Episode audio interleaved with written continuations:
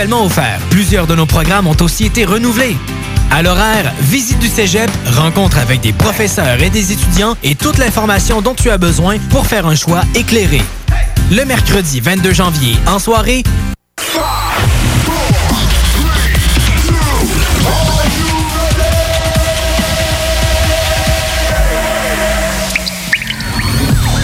La bulle immobilière.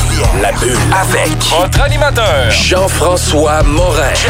Jeff Morin, courtier immobilier. Et son co-animateur Kevin Villon. À chaque semaine, on reçoit des experts sur tout ce qui touche l'immobilier. Et on jase des questions, des réponses pour tout ce que vous devez savoir dans l'univers immobilier. La bulle immobilière.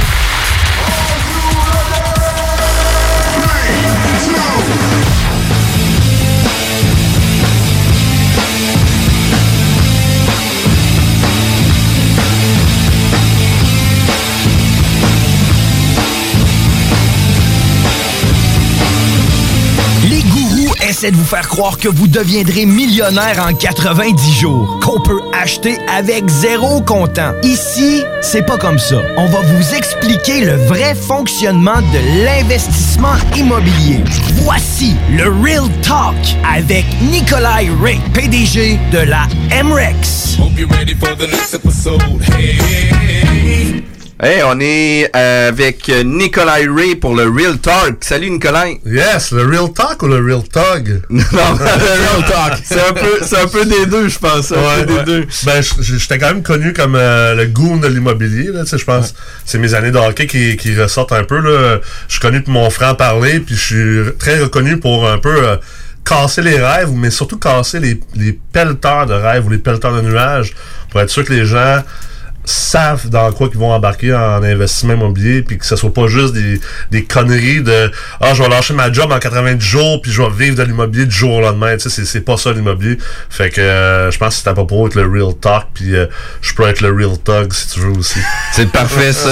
Écoute, c'est un nouveau partenariat qu'on a aussi avec la bulle immobilière. On tient à te remercier aussi de croire à notre émission, puis de permettre de faire des nouvelles chroniques immobilières où ce qu'on va parler de différents sujets, une chronique de 12 à 15 minutes, ce que tu viens nous donner ton expérience, ton expertise, puis nous ramener un peu à la réalité de qu'est-ce que c'est l'investissement immobilier. Ouais, toute la vérité. Ça me fait plaisir d'être là. Je pense que c'est important. Tu sais, l'investissement immobilier, c'est une des manières les plus sûres et les moins dangereuses de s'enrichir puis d'investir.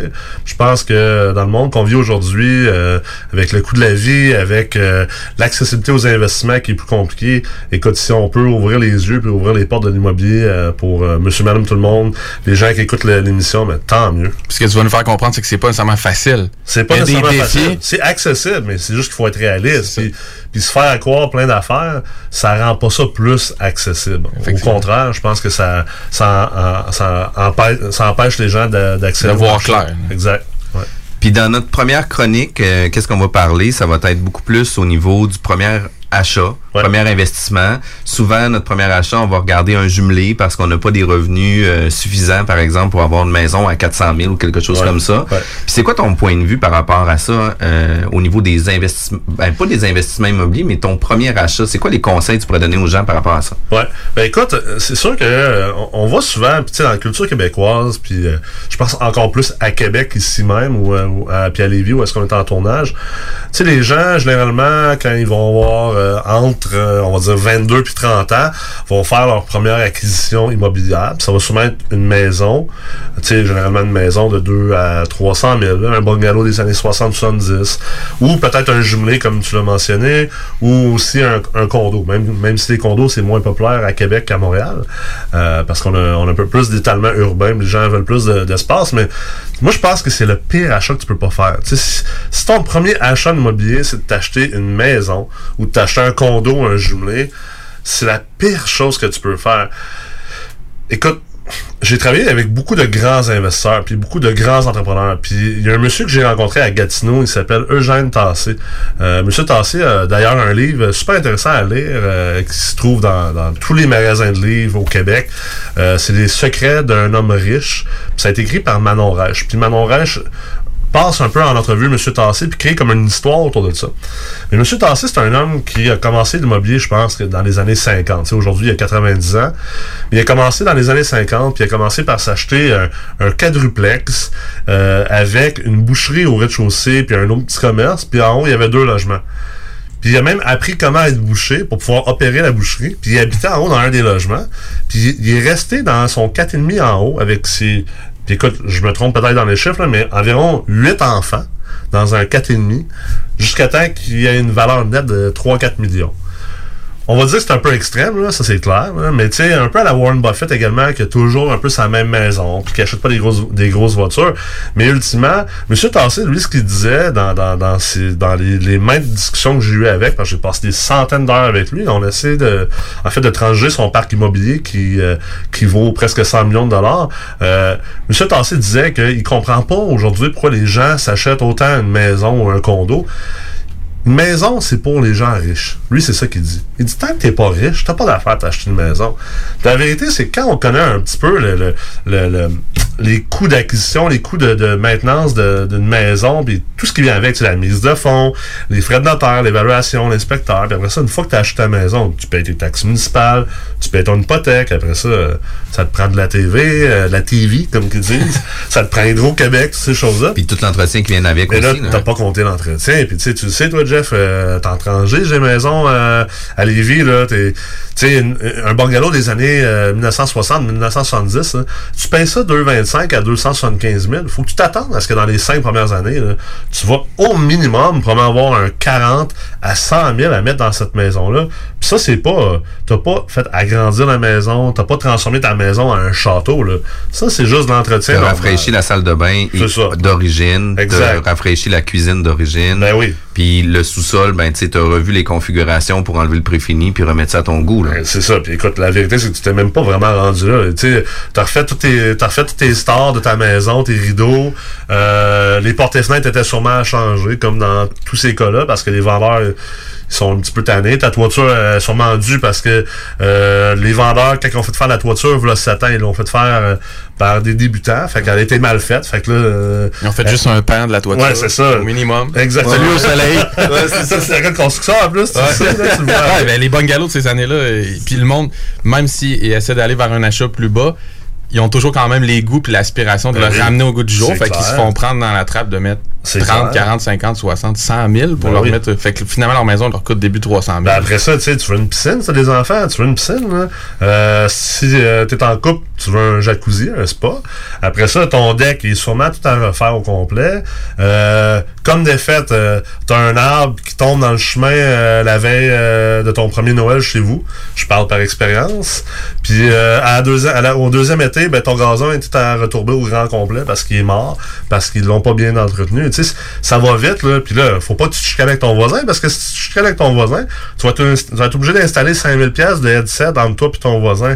Fait que ça monte vite, puis là, on n'a même pas parlé des luminaires, on n'a pas parlé de rien d'extravagant ou d'extraordinaire. Les meubles, toutes ces choses-là, ça fait en sorte que ça coûte beaucoup d'argent. Puis ça, c'est pas de l'argent que tu peux mettre sur une hypothèque, là, ou sur une marge de crédit, c'est de l'argent comptant que tu dois dépenser. Fait que c'est de l'argent après impôt qui coûte très très cher. Alors moi, mon point, c'est de dire que, écoute, si tu as entre 22 et même 34 ans, le plus possible, achète-toi pas une maison ou un condo ou un jumelé, achète-toi au moins un triplex, au moins un quadruplex, comme propriétaire occupant, habite-le pendant un bon moment, comme ça pendant au moins le premier terme de l'hypothèque, on va dire les 5 premières années, ben t'as 2 ou 3 autres personnes qui payent en partie pour le bâtiment que t'as. Puis toi, ça te permet de commencer à avoir ce qu'on appelle un véritable actif. Parce que les gens pensent qu'une maison, c'est un actif. Puis pour tous les gens qui ont sûrement déjà lu Père riche, Père pauvre de Robert Kiyosaki, puis il y en a plein d'autres livres, là, mais c'est celui-là le plus connu, où il explique ultimement la différence entre un actif et un passif. Mais une maison, même si ça peut prendre de la valeur, ça prend pas nécessairement de la valeur. Puis une fois que tu considères toutes les dépenses d'exploitation ou de détention qui viennent avec la maison sur une durée de vie de maison, puis que là-dedans, tu considères l'inflation, donc le fait que ton dollar dans 10 ans, il y a moins de pouvoir d'achat qu'aujourd'hui, bien, on se rend compte que c'est pas nécessairement vrai que les maisons prennent tant de valeur que ça. Au contraire, même, il y en a qui n'en prennent pas. Puis là, avec des cycles immobiliers un peu montants, descendants, ça se peut qu'il y en a qui se ramassent avec les culottes baissées, puis que dans 5-10 ans, leur maison, elle vaut pas plus cher. T'sais. Puis tu sais, qu'est-ce qui est vraiment important aussi, c'est tout ce qui est d'investissement qui va être fait sur la propriété. On va pas retrouver 100% du dollar investi. Ben non. Fait que tu sais, souvent on parle, tu sais, une cuisine, salle de bain, on va récupérer 70-80% de qu'est-ce qui a été mis, rafraîchi, etc. Par contre, tu sais, on fait des planchers de bois franc, c'est pas à cause qu'on a acheté des clous, on a acheté de la colle, on a acheté du carton, puis on a remis des moulures peinturées, que ça va prendre 100% de l'investissement qu'on va faire. Non, fait que tu sais, qu'est-ce qui arrive, c'est que les gens vont investir souvent un 40-50 000 $ qui sera pas déductible d'impôts, sera pas déductible dans leurs dépenses. Puis qui ont payé avec de l'argent après impôt. Qui ont payé avec de l'argent net, tu sais, impôts payés, qui fait en sorte que ça devient un peu plus risqué au niveau du retour de l'investissement. Ouais. Parce que si pour X raison, on revend sur une courte période, par exemple un 12, 18, 24 mois, ben là, on arrive avec un investissement qui va avoir coûté plus cher que qu'est-ce que la valeur du marché va être prêt à payer pour l'investissement.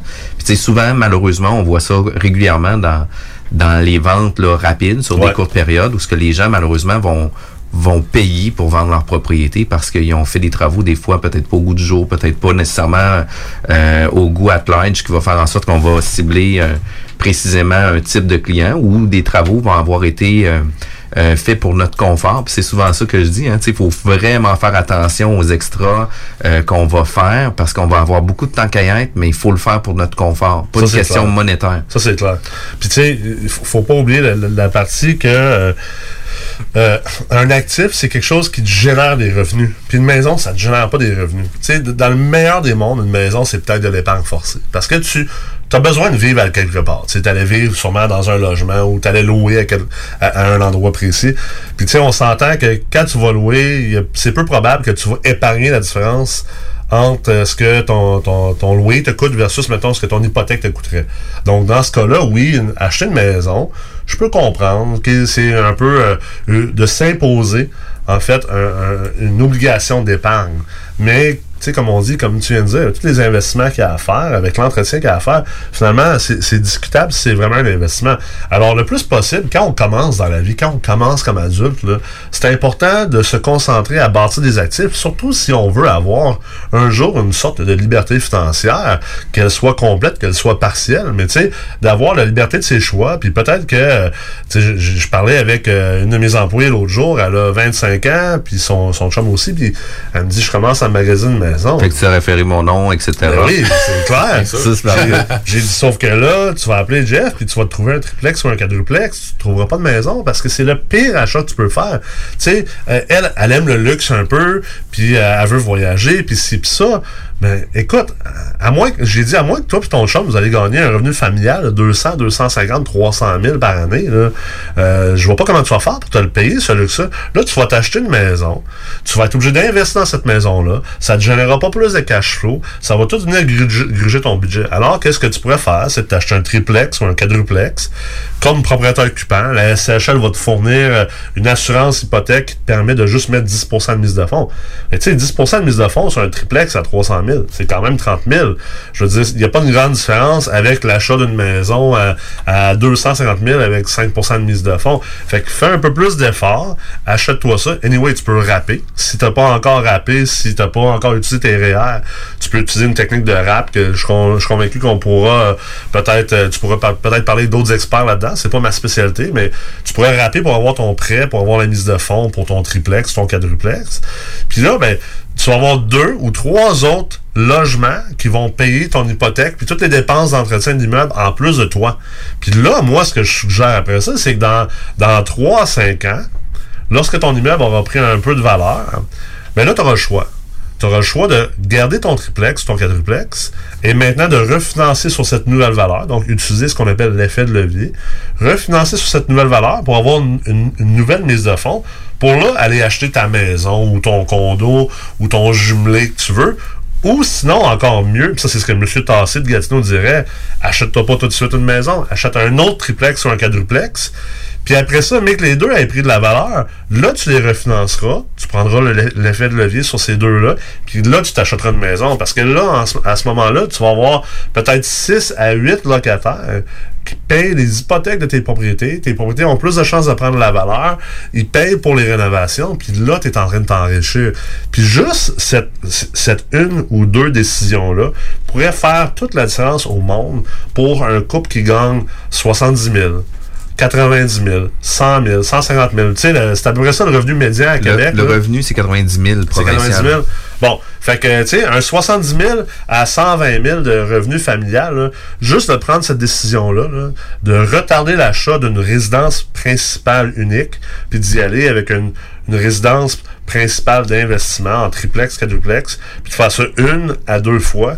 Écoute, ça peut complètement changer le cours de votre vie, puis ça peut complètement changer votre succès financier, puis votre capacité à avoir une liberté financière. Puis là, c'est même plus une question de viser pour liberté 55 ou même aujourd'hui liberté 65, mais je veux dire, dès l'âge de peut-être 40, 42 ans, tu pourrais avoir la liberté de dire « Ah, moi, je pars un an, on quitte nos jobs, on s'en va voyager avec nos enfants. » Ou tu pourrais simplement vivre peut-être une vie plus de luxe ou penser à commencer à avoir un beau chalet au lac Sept-Îles ou au lac Saint-Joseph.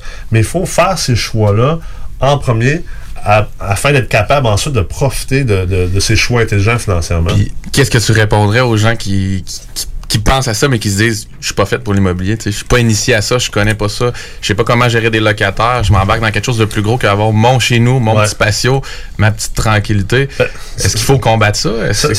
Moi, je pense que oui. Je suis pas fait pour ça, ça existe pas. La vérité, là, tout le monde est fait pour tout. On est des êtres humains, on est super adaptables, on est capable d'apprendre quoi que ce soit.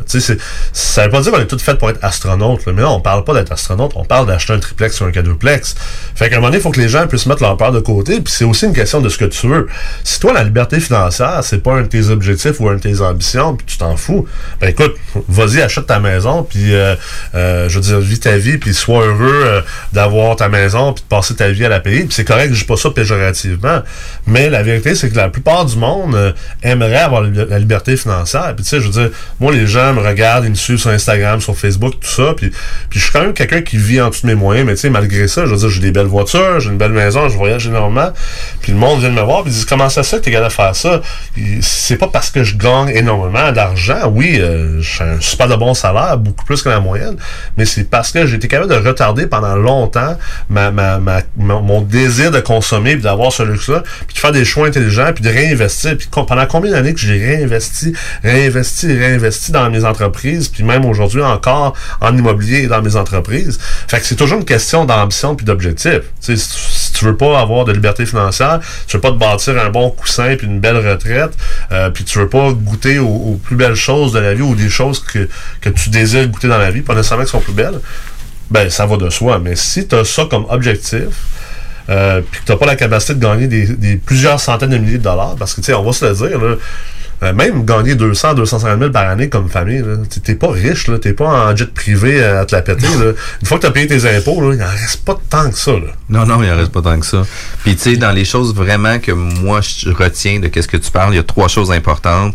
Tu sais, au niveau des travaux, ben un des avantages que tu vas pouvoir faire, c'est de donner une valeur aussi à tes immeubles en les rénovant, eux autres aussi, parce que tu vas avoir besoin de le faire dans tes propriétés. Parce que contrairement à ta maison, quand tu rénoves ou que tu investis en entretien dans tes immeubles, il y a des très très fortes chance que ça augmente la valeur de ton immeuble. Fait que tu sais, ton 100 000 que tu mets dans ta maison en réno, là, ça valera peut-être pas 100 000 à la revente. Ton 100 000 que tu mets dans ton plex, ça va peut-être même valoir 150 000 au refinancement. Exact. Fait que ça, c'est quand même important. Puis l'autre chose aussi, c'est que ça te permet aussi de faire différemment que qu'est-ce que les gens habituels font. C'est que quand la toiture est faite, ben ils vont rouvrir l'hypothèque pour faire la toiture. Quand ils vont avoir des travaux pour faire la cuisine, ben ils vont rouvrir l'hypothèque. Fait qu'ils vont s'endetter pour s'appauvrir au lieu de s'endetter pour s'enrichir. Exact. Puis ça, c'est vraiment la base. Puis tu disais tantôt, Kevin, au niveau de la gestion de locataire, avant je l'oublie, tu sais, gérer 2-3 locataires alors que tu habites dans ton bloc, il n'y a pas une meilleure manière d'apprendre à gérer le locataire. Là. Ça peut être utile pour tout le reste de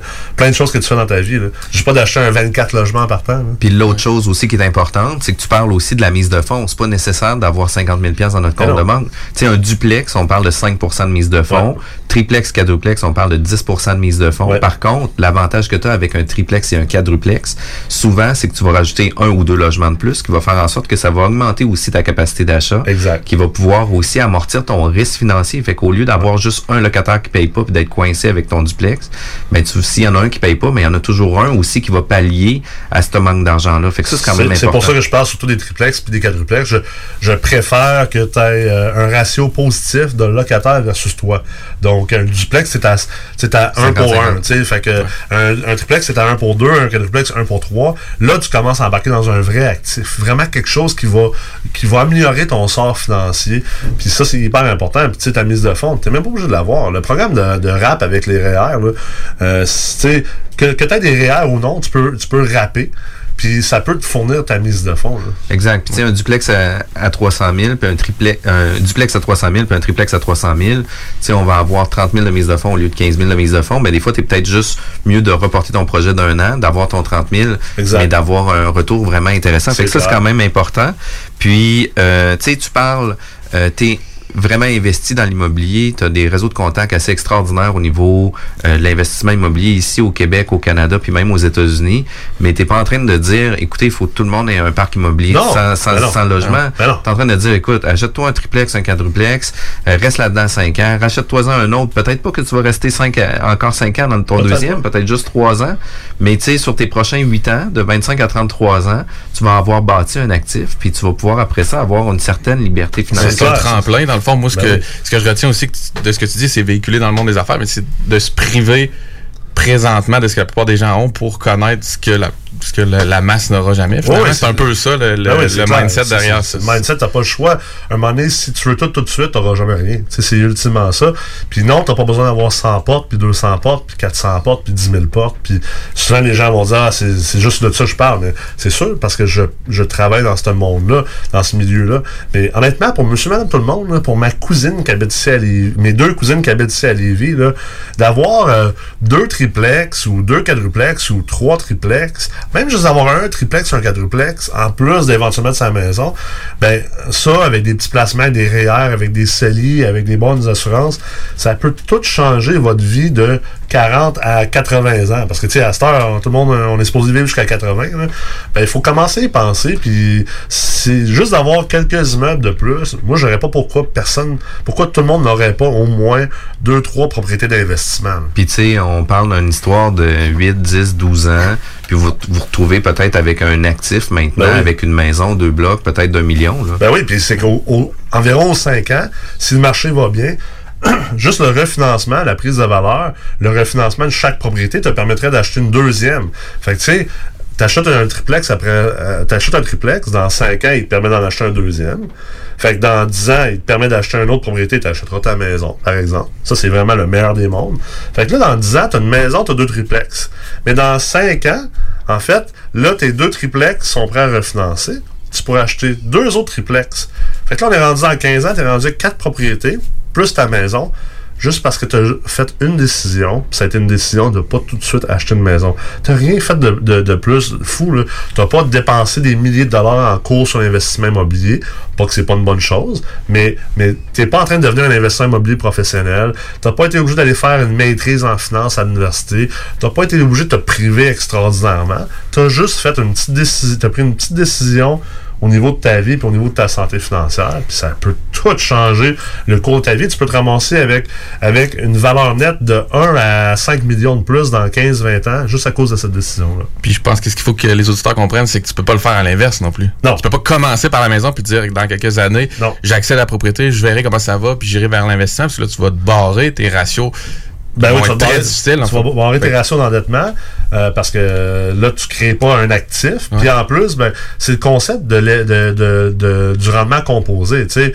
Plus que tu commences à investir jeune, puis tu réinvestis à chaque année, ben là, c'est plus simplement 1 plus 1 plus 1 plus 1, mais là, c'est rendu 1 fois 1, ça donne 2, 2 fois 1 fois 2, puis là, on continue à multiplier. Puis l'effet multiplicateur de ça fait en sorte que c'est comme ça que tu t'enrichis. C'est ce qu'on appelle l'effet de levier, puis le rendement composé. Quand tu es capable d'avoir ces deux-là ensemble, écoute, effectivement, le plus vite possible, commencer dès maintenant. Je pense qu'on a vraiment beaucoup de conseils pour des premières acquisitions. On est obligé de terminer notre première chronique. On aurait pu en parler, je pense, encore pendant 50 minutes. C'est le plus qu'on parlait. C'est des chroniques qui sont fort pertinentes. Je te remercie, Nicolas, de participer à l'émission La Bulle Immobilière, à nous faire des chroniques spécialisées comme ça. Nikolai Ray, qui est PDG de la MREX pour le Real Talk avec La Bulle Immobilière. Merci. L'Alternative Radio. Grande première au Manège Militaire Voltigeur de Québec. Le salon du mariage et robes de bal les 18 et 19 janvier. Voyez les incontournables défilés des mariés et des robes de bal au Manège Militaire les 18 et 19 janvier. C'est plus qu'un salon. Collaboration V et Mégaphone ainsi que les productions Dominique Perrault. Quand l'hiver arrive, on devient tous plus sensibles au charme de l'intérieur de nos maisons. Pour maximiser vos instants de bonheur dans votre logis durant cette rude période, faites confiance à Drolet Garneau Construction pour vos projets de rénovation intérieure. Avec son équipe de passionnés, Drolet Garneau Construction sera vous accompagner en toute transparence pour vous aider à traverser les longs mois hivernaux. Contactez-nous au 581-745-2223 ou sur dg-construction.ca et passez un bel hiver. Yoga à Lévis, c'est Yin Yang Yoga. Vous songez au yoga? Vibrez avec les gens inspirants de Yin Yang Yoga à Lévis Centre-Ville. Que ce soit pour le côté yin, douceur, méditation, respiration, ou encore pour le côté yang, intensité, mouvement. Le yoga à Lévis, c'est le Yin Yang Yoga. Yin-yang.yoga sur Google.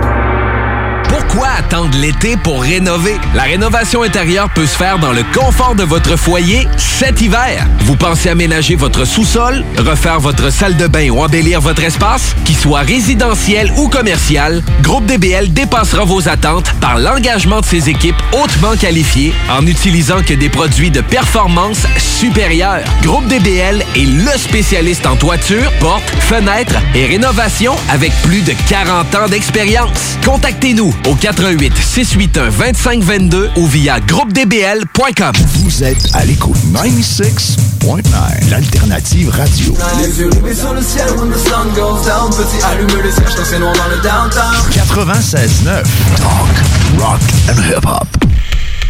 Les gourous essaient de vous faire croire que vous deviendrez millionnaire en 90 jours, qu'on peut acheter avec zéro comptant. Ici, c'est pas comme ça. On va vous expliquer le vrai fonctionnement de l'investissement immobilier. Voici le Real Talk avec Nikolai Ray, PDG de la MREX. Nikolai Ray, PDG de la MREX, qui nous fait un Real Talk au niveau de l'immobilier. Comment ça va, Nikolai? Ça va très bien. Comment ça va, toi? Ça va super bien. On est avec Kevin aussi, qui est le co-animateur de la machine. Kevin la machine, mais ça. On écoute la musique aussi entre nos différentes chroniques. Puis, tu sais, on se met dedans pour vraiment parler de nos différents sujets. Puis, on a déjà eu d'autres chroniques. Puis, aujourd'hui, j'aimerais ça que tu nous expliques les mythes de la mise de fonds. Tu sais, pourquoi attendre pour avoir une mise de fonds, pour faire une acquisition? Tu vois ça de quelle façon, toi? Ben, c'est certain que, tu sais, pour les gens qui veulent investir en immobilier, quand on parle du multilogement, on parle généralement du 5 et 6 logements et plus. Puis, on va parler des petits plex ou des plex, ça va être généralement le 3-4 logements.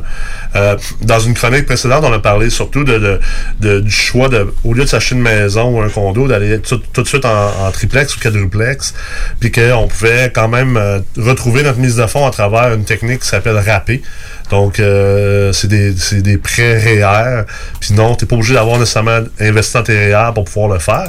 Mais tout ça pour dire que si tu veux acheter un multilogement, puis tu veux vraiment commencer de l'investissement pur, et non pas nécessairement comme propriétaire occupant, ben on va avoir besoin d'une mise de fonds qui va aller entre 75 puis 150 000 $ pour acheter un 5-6 logements dans une grande ville. C'est sûr que si tu vas dans une petite ville, si tu t'en vas, exemple, tu t'en vas à Beauce, puis que tu t'en vas à Saint-Isidore ou tu t'en vas à Shawinigan. À Shawinigan ou non, tu sais, peut-être tu t'en vas à Saint-Raymond ou à Donnacona.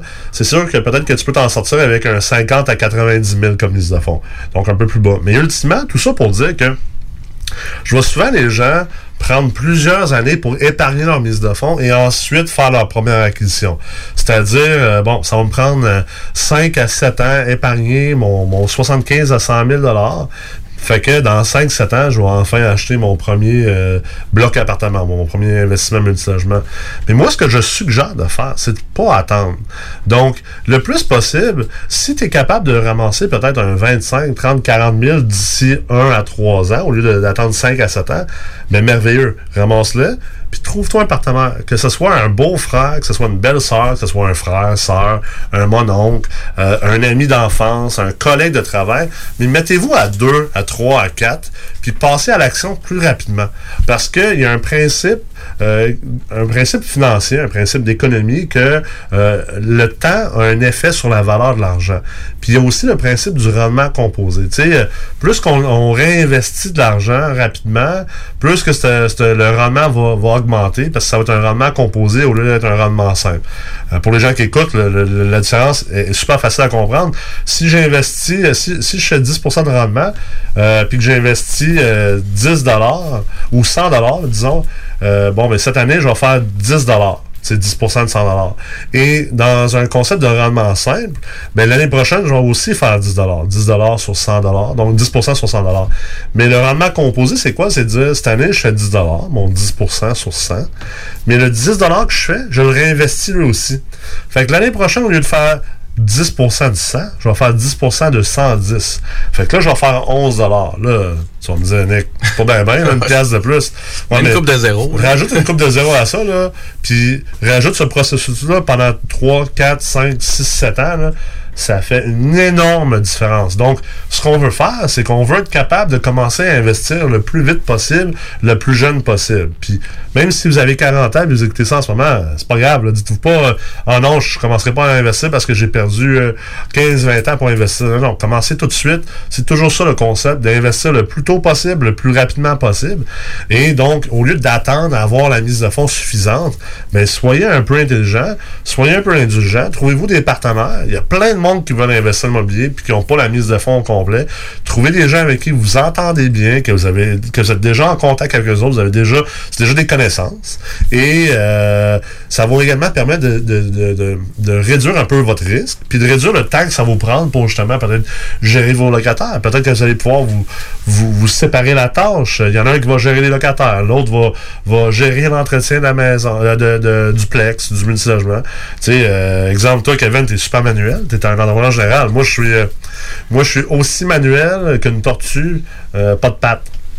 Fait que c'est sûr que... J'essaie de la figurer, couper à 2 par 4. Ça, c'est pas mal... ouais. Fait que 2 tortues, pas de pattes. Ouais, ça, c'est vraiment pas manuel. Tu peux pas être moins manuel que moi, finalement. Là. Fait que c'est sûr que, bon, ben, je m'associerais avec toi.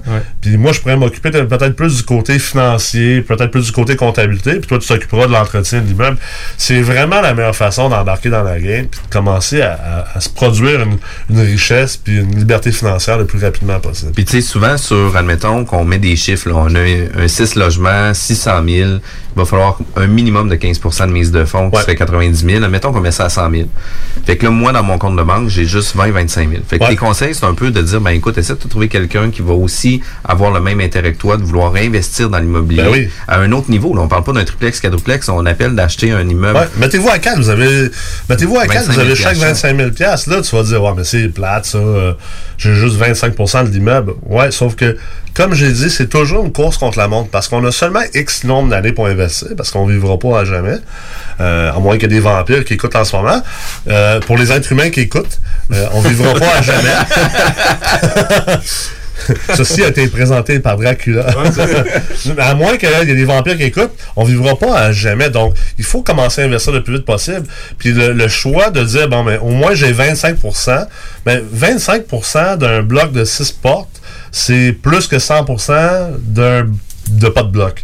Fait que t'es aussi bien dans mon 25%, puis ça, là, cet immeuble-là va prendre la valeur, ton argent va prendre la valeur, l'argent aussi tes associés va prendre la valeur, et il va avoir une accélération grâce, justement, au rendement composé, puis plus d'années que t'as pour le rendement composé, ben plus de valeur que ça va prendre. Alors, au final, si t'as des ambitions d'avoir un certain parc immobilier, ben cette décision-là pourra faire la différence entre avoir l'équivalent de quelques centaines de portes dans 10-15 ans, versus peut-être juste dans 10-15 ans, tout seul, avoir 20-25 portes. Puis, tu sais, il y en a qui vont dire « Ouais, mais j'aime mieux être tout seul dans mes affaires. » Il n'y a pas de problème. Ça, c'est un choix qui appartient à tout le monde. Mais la vérité, c'est qu'il n'y a personne dans le monde des affaires, ni en immobilier, qui réussit tout seul. Ça, là, c'est un mythe qu'il faut casser tout de suite. Là, le self-made man, là, je fais mes propres affaires, là, ça n'existe pas. Pas dans le monde d'aujourd'hui. C'est rendu trop dispendieux. C'est rendu trop compliqué. Fait que mettez-vous dans la tête qu'il faut que vous entourez, il faut que vous encadrez, puis que vous associez des gens, puis ça va aller vraiment mieux. Puis vous vous enlevez du risque puis des maux de tête, là. Puis, tu sais, faut... ouais, ben, ce que j'allais dire, moi aussi, ce que je vois comme piège, oui, tu parles du côté économique, d'attendre 5 ans, ouais, le rendement composé et tout, mais il y a aussi ton focus que tu peux perdre. Si pendant 5 ans, tu regardes le domaine, tu magasines, tu regardes. Puis l'autre chose que je peux voir aussi comme piège, c'est si tu as des dépenses dans ta vie personnelle, si tu as une maison, comme on parlait dans d'autres chroniques, si tu te fais prendre de dire, il faut que je sorte de ce pot-là un 20 000 pour ma toiture que lâcher sur ma maison, ben le temps, à un moment donné, va peut-être te rattraper. Le moins vite que tu as investi ton épargne, le plus de chances que tu as de le dépenser puis de pas de l'investir, finalement, puis de pas de l'épargner, parce que, tu sais, la nouvelle Corvette sort l'année prochaine. Tu sais, t'as réussi à mettre un 25 000 de côté. Hi, la Corvette, elle te tente pas mal. Ouh, je pourrais mettre un 25 000 de dépôt sur la Corvette. Elle me coûterait juste 700$ par mois. Puis là, tu sais, dans ton budget, tu te dis, ah, en ce moment, j'ai un 900 de lousse.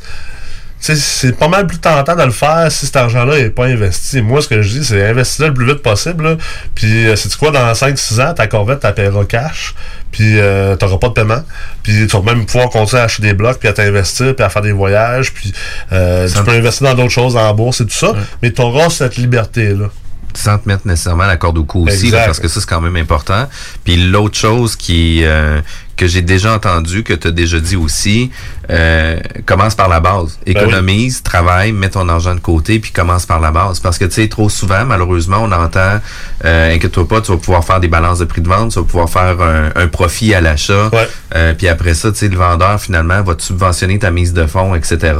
Ça peut arriver des situations comme ça, mais un cas sur 1000, là, un cas sur 100, tu sais, ça veut pas dire... achat, en plus. Ça va arriver, en fait, quand tu es dans le marché, puis que tu commences à avoir des connaissances, puis que tu commences à avoir une feuille de route, puis que tu es capable de démontrer que ça vaut la peine que le vendeur t'offre ça. Puis l'autre chose aussi, c'est qu'il faut que tu leur payes ça, tu sais, une balance de prix de vente. Là, je pense pas qu'on a le temps de rentrer là-dedans, c'est quoi cette technique-là aujourd'hui, mais grosso modo, c'est le vendeur qui te finance une partie de ta mise de fonds. Mais il faut que tu leur payes ça, cet argent-là. Là. Faut que ça soit repayé.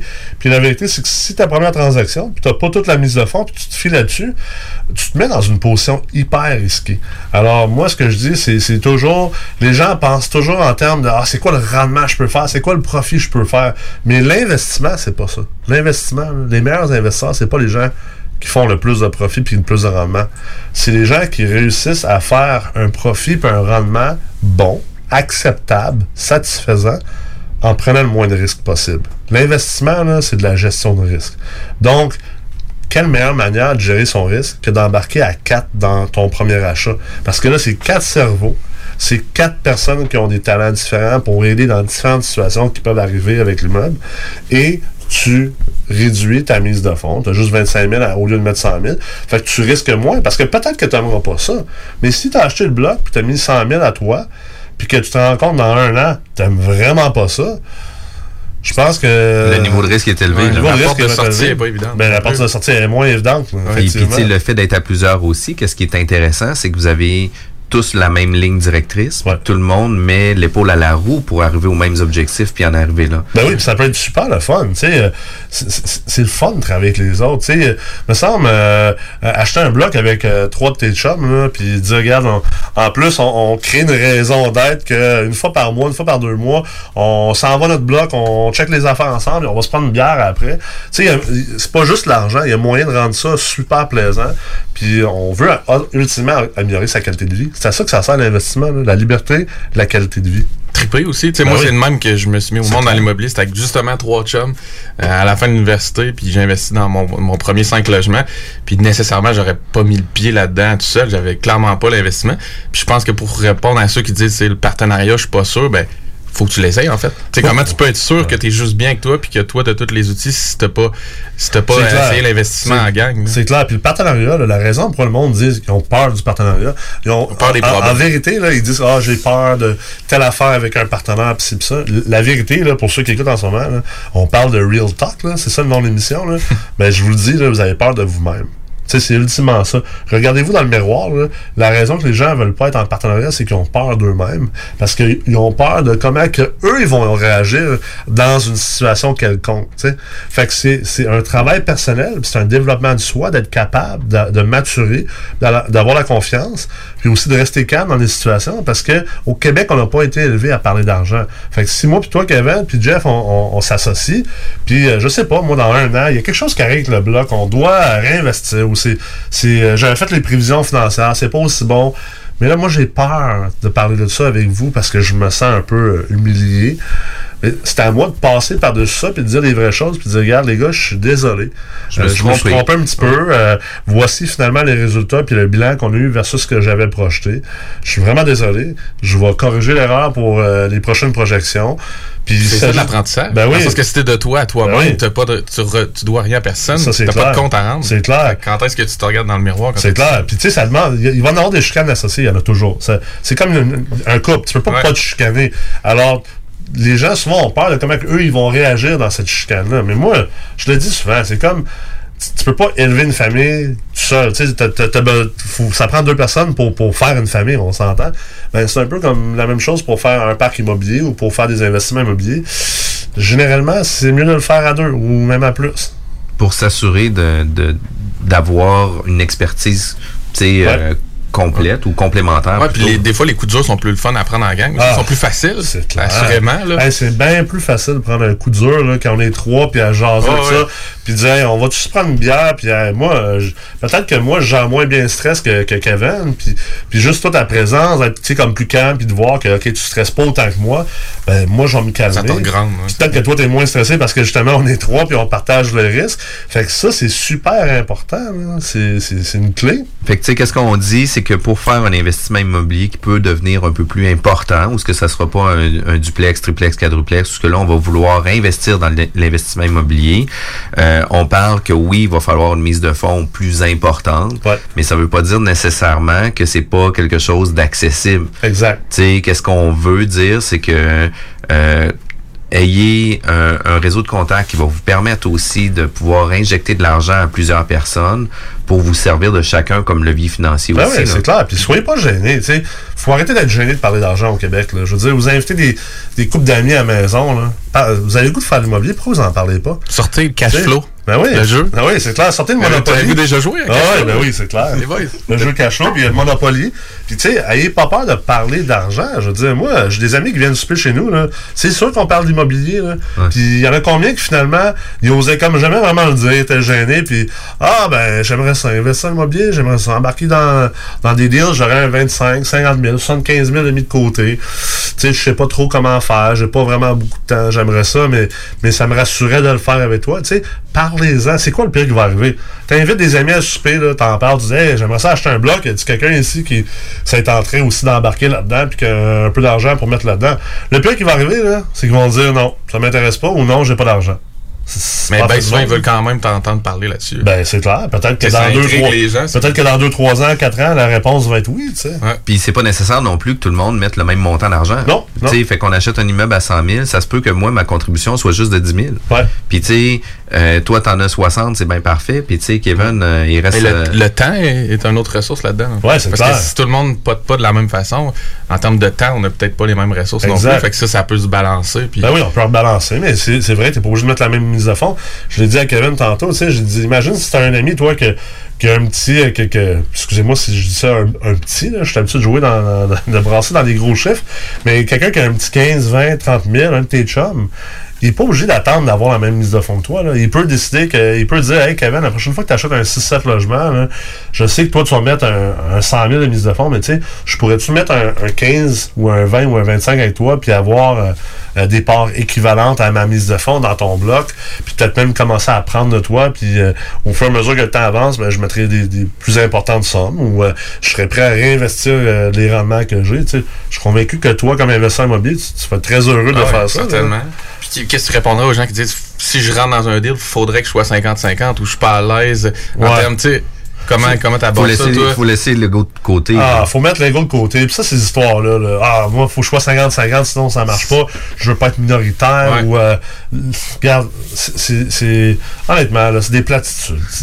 Il y a mille et une façons de structurer des investissements, comme qu'il y a mille et une façons de faire de la business. Puis, tu sais, Mark Zuckerberg, là, c'est probablement un des PDG les plus puissants au monde. Là. Jeff Bezos, c'est la même chose. Là. Puis ces gars-là, pensez-vous qu'ils détiennent 50 ou même plus que 50% de leur entreprise? Ben non, voyons donc. Ils détiennent 12, 13, 14, 15, 16%. Là, vous allez me dire, wow, leur business vaut des milliards. Ben effectivement, comme je disais tantôt, 25% de quelque chose, c'est pas mal mieux que 100% de rien. Puis si vous maintenez une attitude de vouloir être isolé, puis de faire les choses par vous-même, ben vous allez perdre beaucoup, beaucoup de temps pour générer du rendement composé. Puis, ultimement, vous allez probablement avoir 100% de rien ou de pas grand-chose. Fait que, qu'est-ce que ça donne? Passer à l'action. Passer à l'action. On est dans le Real Talk avec Nikolai Ray, PDG de la MREX. Nikolai, si jamais on veut avoir plus d'informations au niveau de la MREX, au niveau conseil, etc., à quel endroit qu'on peut te rejoindre? Écoute, j'invite les gens à aller voir le site web de la MREX, www.mrex, donc mrex.co et non pas .com. On a une page Facebook. Moi aussi, je suis très, très présent sur les réseaux sociaux. Donc, si vous avez le goût d'apprendre comment faire de l'investissement immobilier multilogement, c'est un domaine qui est quand même très complexe. Puis chaque dollar investi en éducation va vous rapporter 10 en rendement puis en profit. Donc, pour ceux qui sont prêts à s'investir puis qui veulent vraiment réussir en investissement immobilier, je vous invite à venir faire un tour puis de regarder les programmes qu'on a chez nous au niveau de l'enseignement et de l'éducation à l'investissement. Vraiment très cool. Merci beaucoup, Nicolas, pour ton expertise. On s'en reparle prochainement. Ici BI, c'est Timo de Tactica. Vous écoutez CJMD 96.9, la seule radio du 8.3, mais la meilleure du 418. Faut que tu passes au dépanneur, va chez Lisette.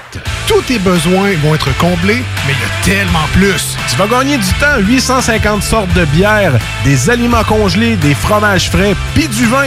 Va pas au dépanneur, va chez Lisette. Profite-en pour une petite coupe de cheveux ou de barbe, il y a même de la pose d'ongles. Arrête de faire un tour, tu iras plus voir ailleurs. Dépanneur Lisette, 354 rue des Ruisseaux à Pintendre, 837-4347. Le mercredi 22 janvier de 17h30 à 20h30, ce sont les portes ouvertes au cégep de Lévis-Lauzon. 31 programmes préuniversitaires et techniques à découvrir, dont procédés industriels, gestion de commerce et vidéastes voyageurs qui sont nouvellement offerts. Plusieurs de nos programmes ont aussi été renouvelés. À l'horaire, visite du cégep, rencontre avec des professeurs et des étudiants et toute l'information dont tu as besoin pour faire un choix éclairé. Le mercredi 22 janvier, en soirée, on t'attend au cégep de Lévis-Lauzon. Lorsque l'hiver se pointe le nez, on devient tous plus attachés au confort de notre chez-soi. Pour profiter pleinement de votre espace pendant cette froide saison, faites confiance à Drolet Garneau Construction pour vos projets de rénovation intérieure. Avec son équipe de passionnés, Drolet Garneau Construction saura vous accompagner en toute transparence pour vous aider à traverser les longs mois hivernaux. Contactez-nous au 581-745-2223 ou sur dg-construction.ca et passez un bel hiver! Vous le savez, j'adore manger. Quand j'ai le goût de me faire plaisir, je yuzu pour le lunch, quand je sors avec les filles et même le week-end. Du yuzu, c'est du yuzu et c'est toujours bon.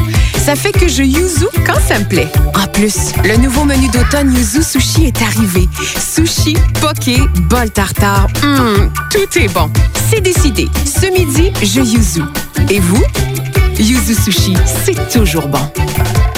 CJMD, le 96.9 à Lévis. Les gourous essaient de vous faire croire que vous deviendrez millionnaire en 90 jours, qu'on peut acheter avec zéro comptant. Ici, c'est pas comme ça. On va vous expliquer le vrai fonctionnement de l'investissement immobilier.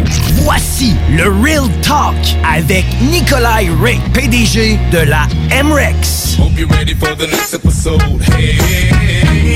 On est au Real Talk avec Nikolai Ray, PDG de la MREX. Salut Nikolai. Salut, ça va? Oui, ça va super bien. Salut Kevin. Salut Jeff, salut Nikolai. Salut Kevin. On ajoute quelque chose de nouveau à la bulle immobilière. On a des chroniques spécialisées sur des sujets immobiliers. Puis c'est toi notre spécialiste qui vient jaser de tout ça. Le briseur de rêve. Yes. Le briseur de moule. Le Real Talk, le goon.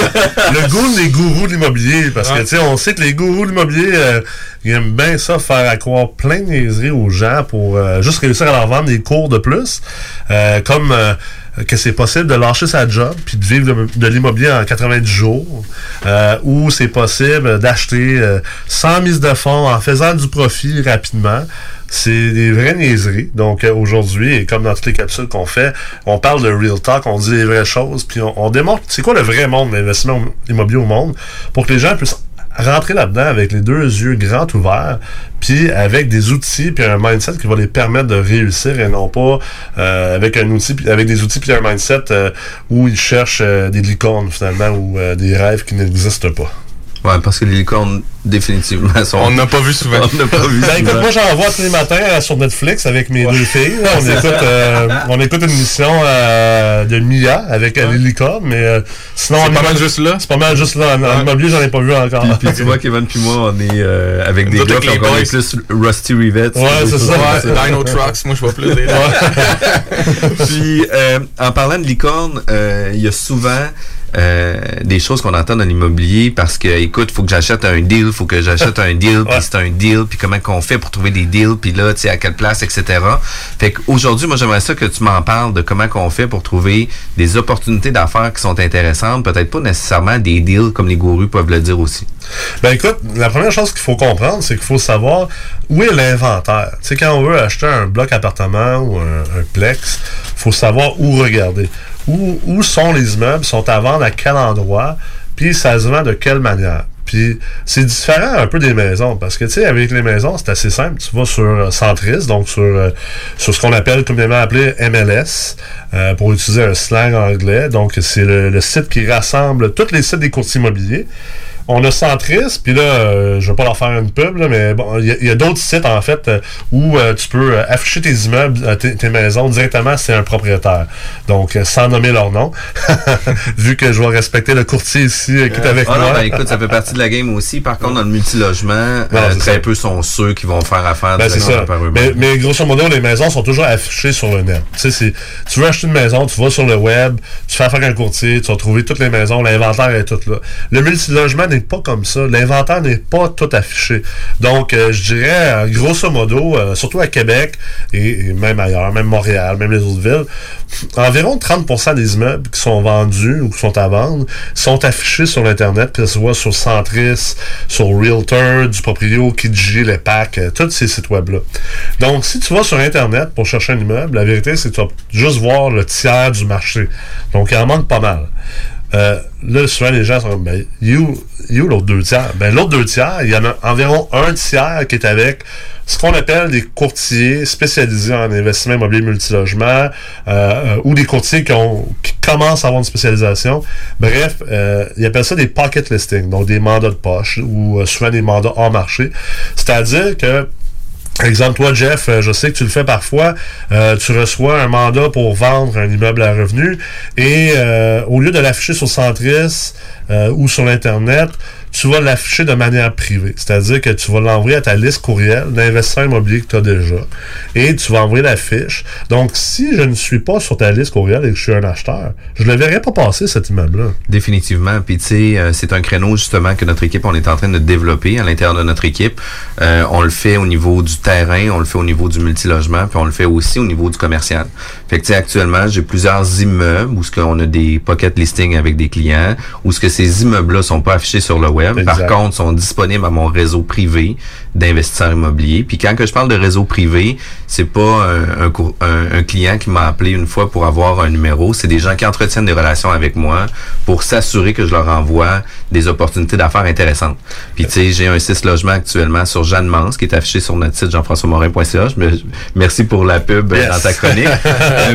Puis j'ai aussi un immeuble commercial qui s'en vient prochainement à 2,3 millions où ce qu'on va génère quand même 238 000 de revenus et ce qui sera pas affiché non plus directement sur le net avant une bonne période parce qu'on va le faire analyser par nos investisseurs privés dans notre réseau d'affaires puis par la suite on va l'afficher si jamais les investisseurs achètent pas. Ouais, puis tu sais la raison pour les gens qui peut-être qui commencent en immobilier qui comprennent pas pourquoi quand le courtier ferait ça, faut comprendre que quand on veut visiter un immeuble à revenus, c'est pas comme une maison. On peut pas juste appeler et dire « Je m'en viens visiter ton 6 logements qui est à vendre. » Tu dois déposer une promesse d'achat. La promesse d'achat doit être acceptée par le vendeur. Donc, tu dois avoir entamé une négociation, puis il doit avoir un succès au niveau de cette négociation-là. Le côté plate un peu de ça, c'est que, exemple, si moi, je rentre une promesse d'achat, mais que j'ai pas vraiment l'intention d'acheter de l'immeuble, mais je veux juste le visiter. Fait que je suis prêt à faire n'importe quoi puis faire accepter une promesse d'achat.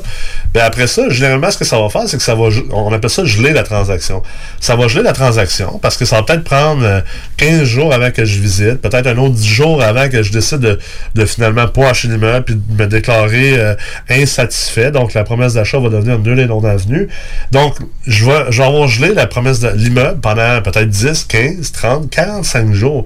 Et là, ça, c'est du temps perdu que d'autres acheteurs qui étaient peut-être très sérieux, très intéressés, pourront pas commencer leur processus d'achat. Donc ça, c'est vraiment plate pour toi, le courtier vendeur. C'est encore plus plate pour le vendeur, le propriétaire, parce que ça repousse les délais de vente, mais en plus, c'est que ça a un effet néfaste sur le marché et sur la valeur de l'immeuble, parce que plus qu'un immeuble est à vendre pendant longtemps sur le marché, plus que les investisseurs sur le marché commencent à perdre de la perception de valeur. Tu sais, on appelle ça brûler un immeuble. Quand un immeuble est trop sur le marché longtemps, on va dire, ouais, mais les gens vont se dire, il doit y avoir quelque chose de bizarre avec cet immeuble-là. Il doit y avoir une raison pourquoi elle se vend pas. Fait que là, la perception de valeur versus la valeur réelle est affectée. Et toi, comme courtier immobilier, c'est ton travail de maintenir la perception de valeur puis d'aller chercher le meilleur prix pour ton client. Donc, c'est sûr que tu veux pas perdre tout ce temps-là puis brûler ton immeuble. Puis notre rôle, c'est justement de donner de la valeur à nos immeubles. Puis tu sais, quand on parle d'immeubles à revenus privés qu'on va faire rouler dans notre réseau, ça sera pas une fiche MLS qu'on va envoyer à nos clients. Tu sais, nous, notre équipe, on fait des documents très complets. Ouais, même je les ai déjà vus, sont vraiment... incluant les plans des logements, etc. Fait que tu sais, ça vient permettre à l'investisseur d'avoir une analyse très complète, immédiate, avant même de visiter l'immeuble. Fait que tu sais, à ce moment-là, ça devient beaucoup plus facilitant et pour moi et pour mes clients et pour mes vendeurs. Ça te permet de travailler en market listing, ça te permet de qualifier tes acheteurs, puis de réduire le risque de geler puis de brûler des immeubles. Donc, pour les gens qui écoutent en ce moment, qui veulent acheter des immeubles à revenus, puis qui commencent, puis qui n'ont pas encore eu accès au pocket listing, au réseau hors marché, c'est important de comprendre l'existence de cette tranche-là du marché ou de l'inventaire. Puis, tu l'as dit tantôt, le mot-clé, c'est de développer des relations. Si vous voulez avoir accès à ce marché-là, trouvez c'est qui les courtiers qui ont accès à des pocket listings et des mandats hors marché et allez investir dans la relation, allez les rencontrer, montrez-leur votre profil d'investisseur, puis arrivez avec des vraies preuves. Là. Dites pas moi j'ai accès à 1 million de mise de fonds quand vous avez accès à 100 000 de mise de fonds. Là. Soyez honnête, soyez transparent, soyez intègre, puis peut-être que vous n'avez pas toute la mise de fonds, mais si vous êtes intègre et transparent en disant au courtier, écoute, j'ai à peu près un 100 000, je peux trouver peut-être un 50 000 avec un beau-frère ou avec un autre ami. Mais déjà là, tu viens de commencer à établir une bonne relation de confiance, puis de transparence, puis d'intégrité. Tu as bien plus de chances que le courtier va vouloir ensuite travailler avec toi, puis t'envoyer des deals, puis peut-être même te donner un coup de main dans la structuration de ton achat. Donc ça, c'est important. Le tiers du marché environ est sur Internet. Un autre tiers sur 3 est avec les courtiers en pocket listing, en mandat de poche. Donc, vous allez devoir investir dans ces relations-là, rencontrer les courtiers, emmenez-leur un café, notez c'est quoi leur date de fête, puis envoyez-leur une carte pour leur fête, puis pour Noël. C'est quoi déjà la carte Non, mais c'est vrai, emmenez-le dîner. Moi, j'ai emmené un courtier l'autre jour dîner parce que il contrôle à peu près la moitié du marché hors marché. Moi, je l'amène dîner 4 fois par année, même si j'achète pas nécessairement. parce que je sais qu'à un moment donné, je vais me remettre à acheter à Québec, puis je veux avoir accès à ce canal-là, puis dire, bien sûr, aussi, je m'entends bien avec. Si je m'entendais pas bien avec, je suis pas sûr que je le ferais, mais je m'entends bien avec. Tu demanderas à ton courtier d'aller dîner avec lui pour faire les deals. Exactement. Et finalement, tout ça pour dire que le dernier tiers du marché, parce que là, on a deux ceux qui sont bons en maths, là. On est à deux ou trois. Un tiers plus un tiers, c'est pas mal deux tiers. Fait que c'est pas des mathématiques avancées de l'immobilier, mais on se pratique, là. On se réchauffe. On se réchauffe. Mais l'autre tiers, c'est ce qu'on appelle les vendeurs passifs. Et là, ça, c'est vraiment un marché qui est plus complexe à aller chercher. C'est-à-dire, un vendeur passif, là, pour vous donner l'exemple, ça se peut que moi, je sois en train de tondre mon gazon le samedi matin, puis que mon voisin, Pierre, il possède des immeubles. Puis là, Pierre sort de chez eux le samedi matin à 10h, puis là, je l'entends, là, il est en beau fusil. Fait que là, j'arrête ma tondeuse, puis je dis, hey, qu'est-ce qui se passe, Pierre? Tu sais, ça va-tu? Je peux-tu te donner un coup de main? Mon maudit bloc, encore cette nuit, les toilettes ont bouché. Parce que, tu sais, selon les gens qui font pas de l'immobilier, les toilettes bouchent à toutes les nuits, là, tu sais. Fait qu'on va utiliser cet exemple-là. Cet exemple-là, tellement fréquent. Même si c'est complètement fausse. Ouais, les toilettes ont bouché, puis là, ma femme est tannée, puis elle est fâchée après moi. On était supposé de partir en vacances. Là, je suis obligé d'aller déboucher les toilettes au lieu d'aller en vacances. Mais maudit bloc. Fait que là, je dis, ben écoute, en tout cas, si jamais t'es vraiment tanné, moi, je cherchais justement des immeubles à acheter, puis moi, ça me dérange pas de changer les toilettes en pleine nuit, là. Ma femme, elle s'occupe de moi, anyway, de toute façon. C'est une joke, là. Ma femme, elle s'occupe très bien de moi. Mais, fait que là, finalement, Pierre, il dit, ben, pas de problème, écoute, je te vends mon immeuble, je suis tanné. Puis là, j'achète l'immeuble. Mais l'immeuble n'a pas été mis en vente à nulle part. Il n'a pas été affiché sur Centris. Il n'y a même pas un courtier dans la transaction. Ou peut-être que oui. Peut-être que j'ai rentré mon courtier acheteur. Ou peut-être que lui, il avait déjà son courtier vendeur. Puis il l'a juste appelé pour dire, regarde, veux-tu faciliter la transaction entre moi et Nicolas? Et la transaction se fait. Donc, c'est une transaction passive. Le vendeur était passif. Il n'était pas nécessairement à vendre. Et l'autre exemple, c'est que peut-être que je décide de faire je trouve la liste des propriétaires d'immeubles. Je trouve tous les immeubles sur le registre foncier. C'est une technique qui coûte plus cher, bien sûr, puis qui me demande beaucoup de temps. Je trouve la liste des propriétaires sur le registre foncier, et là, je trouve leur adresse à la maison et leur numéro de téléphone, puis je les appelle un par un, ou je leur envoie une lettre disant « Salut, je suis investisseur, le jour que tu seras intéressé à vendre, appelle-moi. » T'sais. Mais ça peut prendre beaucoup de temps. Mais il y en a des investisseurs. Ça, c'est de la prospection pure. Puis il y en a des investisseurs d'envergure qui font beaucoup de ça. Je connais des investisseurs qui passent leur journée à juste appeler des propriétaires qui ne sont pas à vendre pour essayer de trouver des immeubles qui seraient peut-être à vendre avant que quelqu'un d'autre le sache. Deux choses qui sont importantes avec ça. La première, c'est de dire, c'est parfait, je comprends que toi, présentement, tu n'as pas d'autres immeubles à vendre. Est-ce que dans ton réseau, tu as quelqu'un d'autre? Exact, c'est clair. Ça, c'est la première question à poser. Parce que quelqu'un qui s'emporte, c'est fort probable qu'il connaît d'autres gens qui s'emportent aussi. Exact. Ça se tient tout ensemble, ce monde-là. Puis, tu sais, l'autre chose qui est importante, c'est de faire une récurrence de marketing puis de rappeler ces gens-là. Ouais. Si tu les appelles juste une fois par année, tu n'arriveras pas à les aussi bons. C'est question de timing. Mais là, on rentre dans la grosse game. Là, tu es un investisseur professionnel. Tu n'es pas en train d'acheter ton premier 5, 6, 7 plex. Ouais, c'est ça, exact. On n'est pas dans le trouver le deal. Là. Non, ben c'est sûr que c'est là que souvent ça se trouve des extraordinaires deals. Exact. Parce que c'est des deals non sollicités, tu sais, qui n'étaient pas sollicités, que tu n'as pas à vendre. Puis là, tu profites un peu d'un avantage que, dans le fond, pas tout le marché a vu l'immeuble. Puis, tu sais, dans un marché de libre-échange, d'offre et demande, généralement, si tu veux vendre ton immeuble au plus grand prix, ben il faut que tu démontes ton immeuble, il faut que tu le présentes au plus grand nombre d'acheteurs potentiels. On s'entend que dans ce cas-ci, le vendeur n'est pas vraiment avantagé. Là. Même que, je dirais, si t'es vendeur, c'est la pire chose à faire de vendre directement comme ça, sans avoir affiché ton immeuble à un certain marché d'acheteurs. Parce que, tu sais, qui sait, peut-être que quelqu'un aurait été prêt à vendre, à acheter l'immeuble pour plus cher. Mais souvent, ces vendeurs-là sont blasés. Ça me tente pas de prendre le temps de faire ça. Moi, je suis prêt à faire une transaction tout de suite, puis ça me dérange pas d'en avoir un peu moins. Fait que toi, comme acheteur, ben, t'en profites, veux pas, là. Mais ça reste, ça demande beaucoup, beaucoup de travail, d'énergie, puis d'investissement en temps puis en argent pour réussir à commencer à piger des deals dans ce qu'on appelle le marché passif.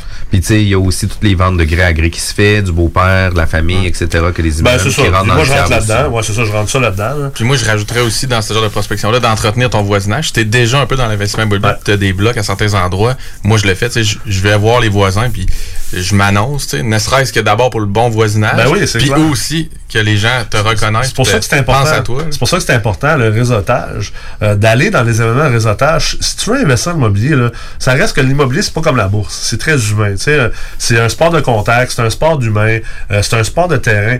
Donc, tu sais, exemple chez nous, chez MREX, on organise plusieurs événements dans l'année. On organise ce qu'on appelle le Forum des investisseurs, qui est une soirée qu'on organise 4 fois par année à Québec, à Montréal, à Sherbrooke. On organise le dîner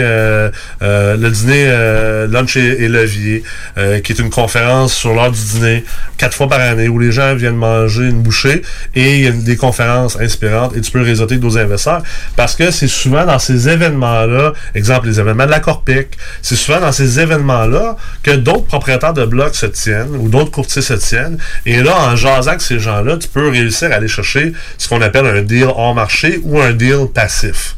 Puis, est-ce que les gens peuvent avoir une certaine façon de faire à la maison aussi, différents sites, etc.? As-tu des cues que tu peux donner un peu pour leur recherche, les aider à faire des recherches? Au niveau des recherches, sur quelle partie du marché? Ben, tu sais, par exemple, dans le multilogement, les gens aimeraient regarder s'il n'y a pas des nouveaux immeubles, par exemple, que des avis de 60 jours ou que des problématiques ou quelque chose comme ça. Si tu veux rentrer là-dedans, c'est sûr et certain que JLR, c'est vraiment le site qu'on veut aller voir. Là. JLR, c'est un site qui regroupe en fait le registre foncier. C'est un site qui est payant. Exact, JLR.ca. C'est ça, donc tu peux aller prospecter là-dessus. C'est sûr qu'il y a du travail derrière ça, mais eux, ils ont vraiment toute l'information. Il y a le monopole sur le data, je te dirais, par rapport au registre foncier. MREX sort un moteur de recherche, je dirais, dans le prochain trimestre ou 2 trimestres, où tu vas pouvoir chercher à travers tous les immeubles à revenus au Québec, qu'ils soient à vendre ou qu'ils soient pas à vendre. Et ça aussi, ça va être super utile pour les gens. Sinon, je dirais aussi, t'assurer d'avoir un courtier acheteur, un courtier qui va te représenter. Puis le courtier va pouvoir te mettre sur une alerte. Fait que tu vas pouvoir automatiser le travail, puis plus être obligé de nécessairement toujours être en mode de recherche active.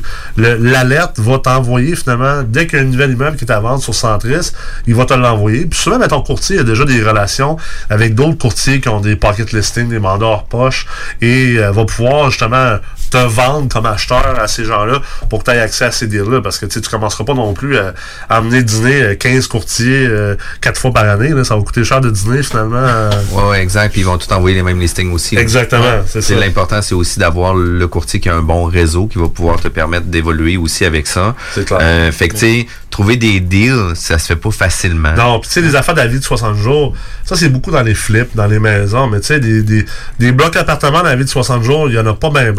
Puis quand il y en a un qui tombe en avis de 60 jours, là, je peux vous garantir que vous, comme débutant investisseur, là, vous ne l'aurez pas. Parce qu'il y a 150 autres requins qui ont déjà au-dessus de 100 portes. Qui sont prêts à faire une transaction cash parce qu'ils ont assez de liquidité ou de place sur leurs autres immeubles pour pouvoir aller chercher un prêt privé puis d'acheter cash, que vous n'aurez pas accès à ces deals-là. Fait que je sais qu'il y a beaucoup de formateurs puis de gourous qui vont un peu essayer de vendre ce rêve-là, de pouvoir acheter ces deals-là.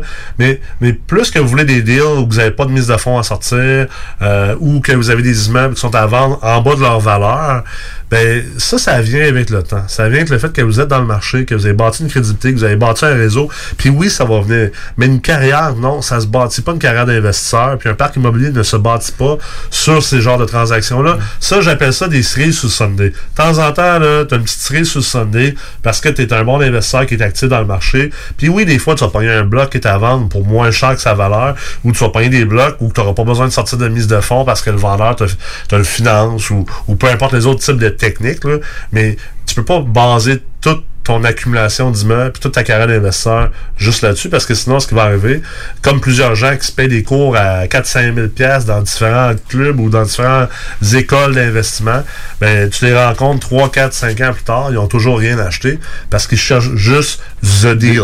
Ouais. Puis moi, je crois surtout au réseautage. Je suis à 100% là-dessus, puis je pense que justement, tu fais pas ta carrière en jogging dans le sol chez vous. Comme tu dis, de temps en temps, tu fais un coup de circuit où tu trouves la fameuse licorne que tu vois à télé le matin. Là.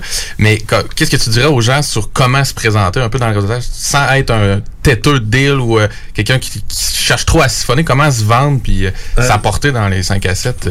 Être transparent, être authentique puis être vrai.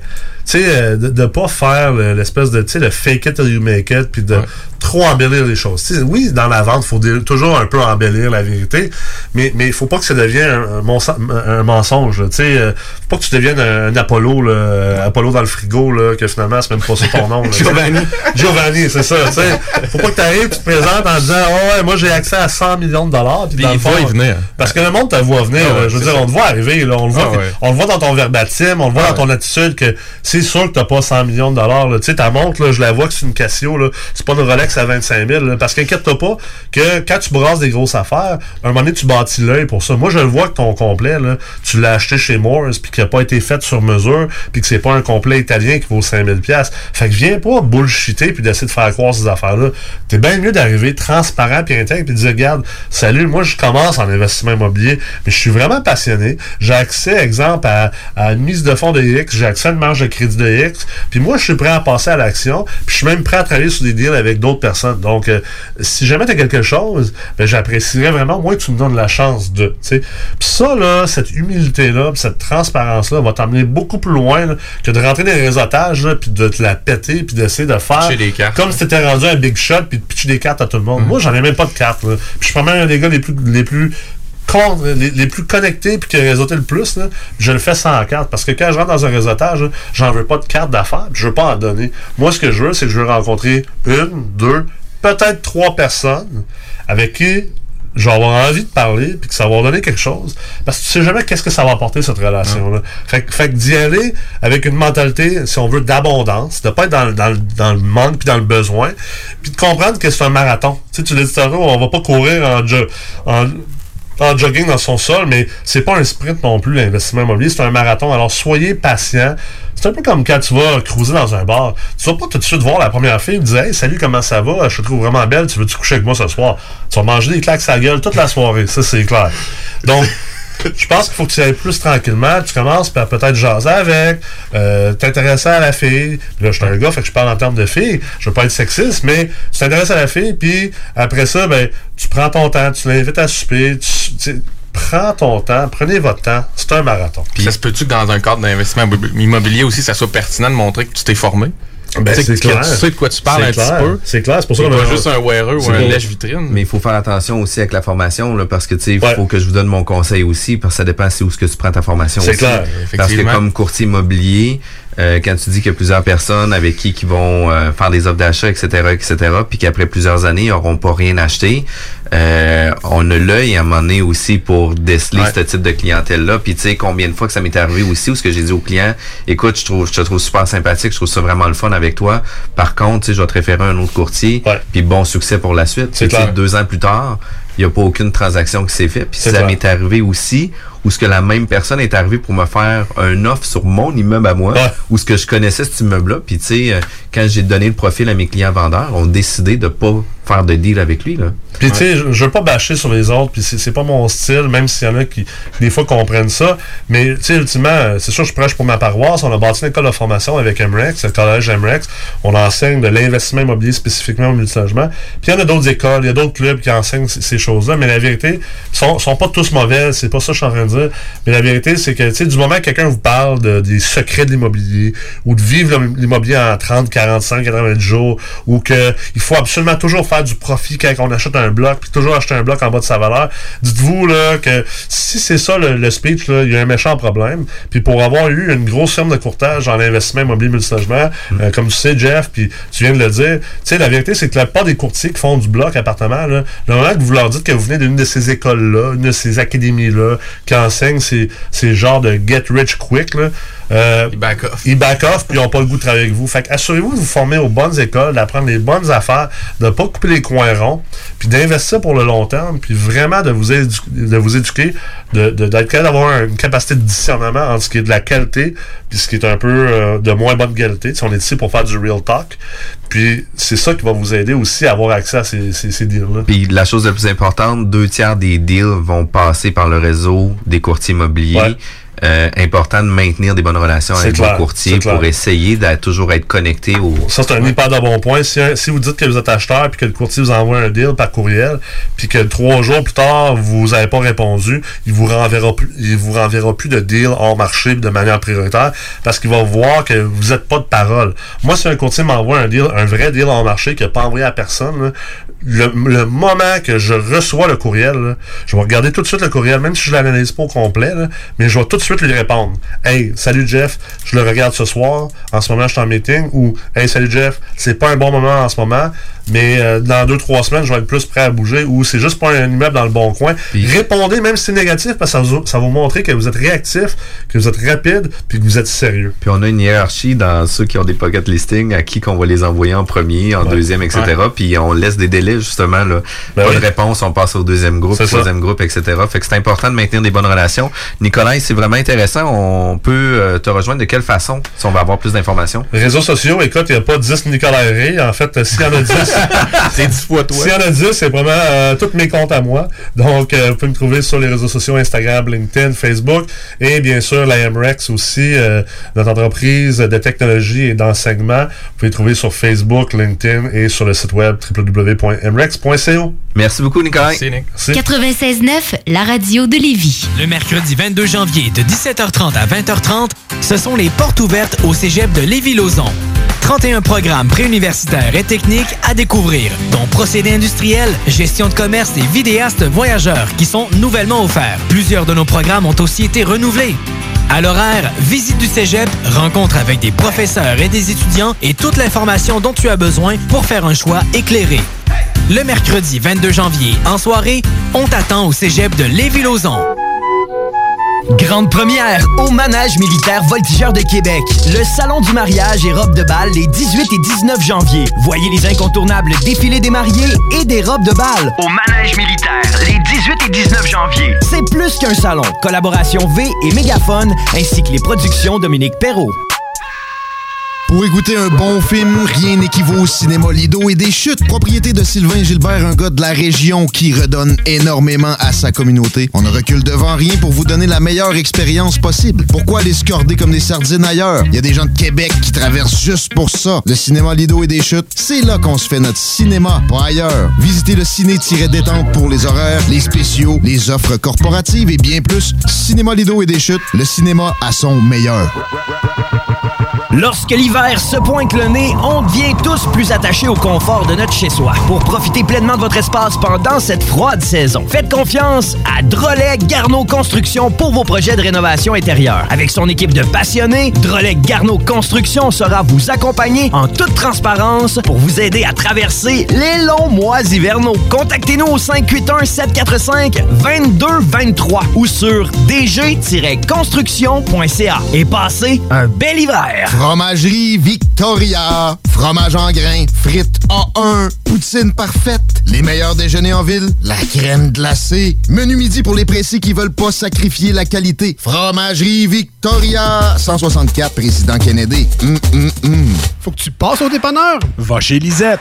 Tous tes besoins vont être comblés, mais il y a tellement plus. Tu vas gagner du temps. 850 sortes de bières, des aliments congelés, des fromages frais, puis du vin. Va pas au dépanneur. Va chez Lisette. Profite-en pour une petite coupe de cheveux ou de barbe. Il y a même de la pose d'ongles. Arrête de faire un tour. Tu iras plus voir ailleurs. Dépanneur Lisette. 354 rue des Ruisseaux à Pintendre. 837-4347. Quand l'hiver arrive, on devient tous plus sensibles au charme de l'intérieur de nos maisons. Pour maximiser vos instants de bonheur dans votre logis durant cette rude période, faites confiance à Drolet Garneau Construction pour vos projets de rénovation intérieure. Avec son équipe de passionnés, Drolet Garneau Construction sera vous accompagner en toute transparence pour vous aider à traverser les longs mois hivernaux. Contactez-nous au 581-745-2223 ou sur dg-construction.ca et passez un bel hiver. Vous pensez investir ou vendre en Floride depuis longtemps? Eh bien, n'attendez plus. Contactez dès maintenant Geneviève Bouchard, agente immobilière depuis 13 ans dans l'Est de la Floride. Constamment à l'affût des bonnes affaires, elle est la meilleure négociatrice que vous pourrez trouver. Vous pensez investir en Floride? Vous pensez Geneviève Bouchard. Comblez votre désir d'acquérir une propriété en Floride avec un service clé en main pour que votre investissement fructifie pendant longtemps que vous êtes ici. Investisseur, elle s'occupe de louer pour vous. De plus, elle dispose d'un service de rénovation pour l'immobilier en Floride. Vendre ou acheter, GenevièveBouchard.com. GenevièveBouchard.com. Pourquoi attendre l'été pour rénover? La rénovation intérieure peut se faire dans le confort de votre foyer cet hiver. Vous pensez aménager votre sous-sol, refaire votre salle de bain ou embellir votre espace? Qu'il soit résidentiel ou commercial, Groupe DBL dépassera vos attentes par l'engagement de ses équipes hautement qualifiées en n'utilisant que des produits de performance supérieure. Groupe DBL est le spécialiste en toiture, portes, fenêtres et rénovation avec plus de 40 ans d'expérience. Contactez-nous au 418-681-2522 ou via groupedbl.com. Bar Spectacle Quartier de Lune, c'est la place à Québec pour du fun assuré. Karaoké les mercredis et dimanches. Les jeudis Ladies Night avec promo folle toute la soirée. Les week-ends, nos DJ enflamment la piste de danse et on vous présente les meilleurs spectacles au deuxième étage. Pour vos parties de tout genre, le Quartier de Lune est un incontournable. Au 1096 3e avenue Limoilou, au 418-523-4011. Suivez-nous sur Facebook pour les détails, promos et concours. Les gourous essaient de vous faire croire que vous deviendrez millionnaire en 90 jours, qu'on peut acheter avec zéro comptant. Ici, c'est pas comme ça. On va vous expliquer le vrai fonctionnement de l'investissement immobilier. Voici le Real Talk avec Nikolai Ray, PDG de la MREX.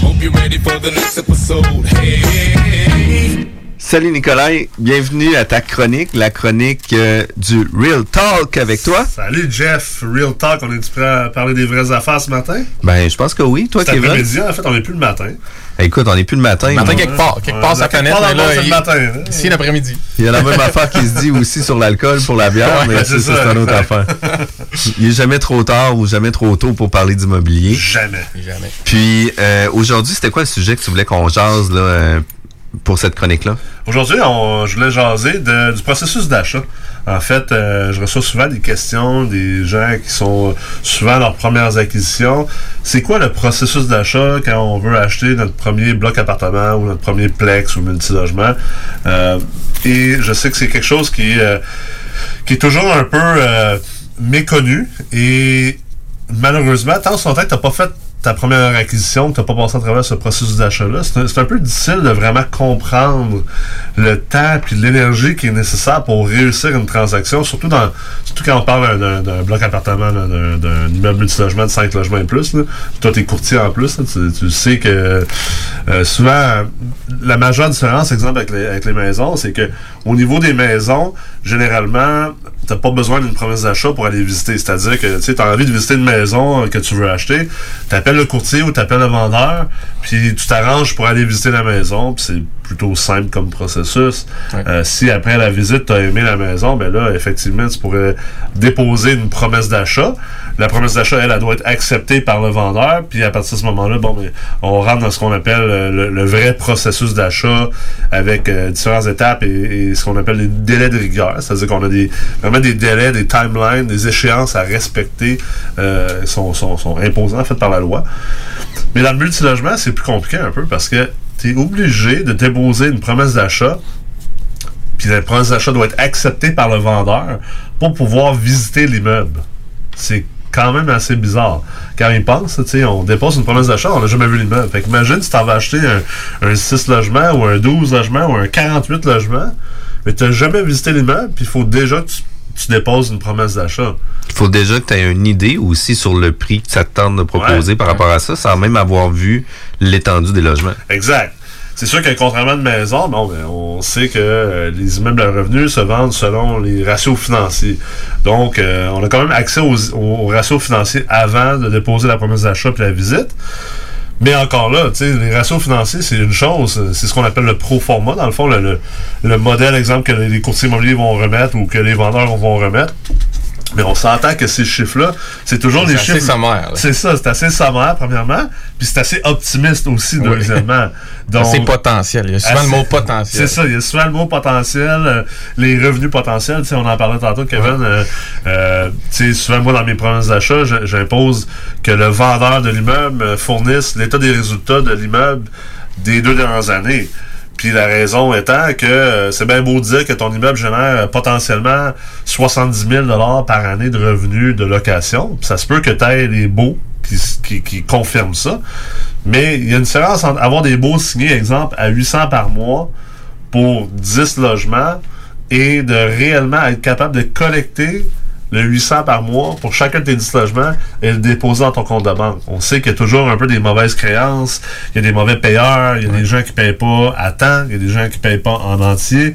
Donc ça vient affecter en réalité la transaction ou la valeur de l'immeuble, parce que si tu as deux immeubles au même prix, avec les mêmes revenus, mais qu'il y en a un que tout le monde paye à temps, le premier du mois, puis qu'il n'y a jamais de problème, puis que l'autre, t'es obligé d'aller quasiment collecter avec un bodyguard, puis le monde te paye en lousse, puis ils veulent pas te payer vraiment, puis il faut que tu te battes avec eux autres. Mais on s'entend que le deuxième immeuble vaut moins cher.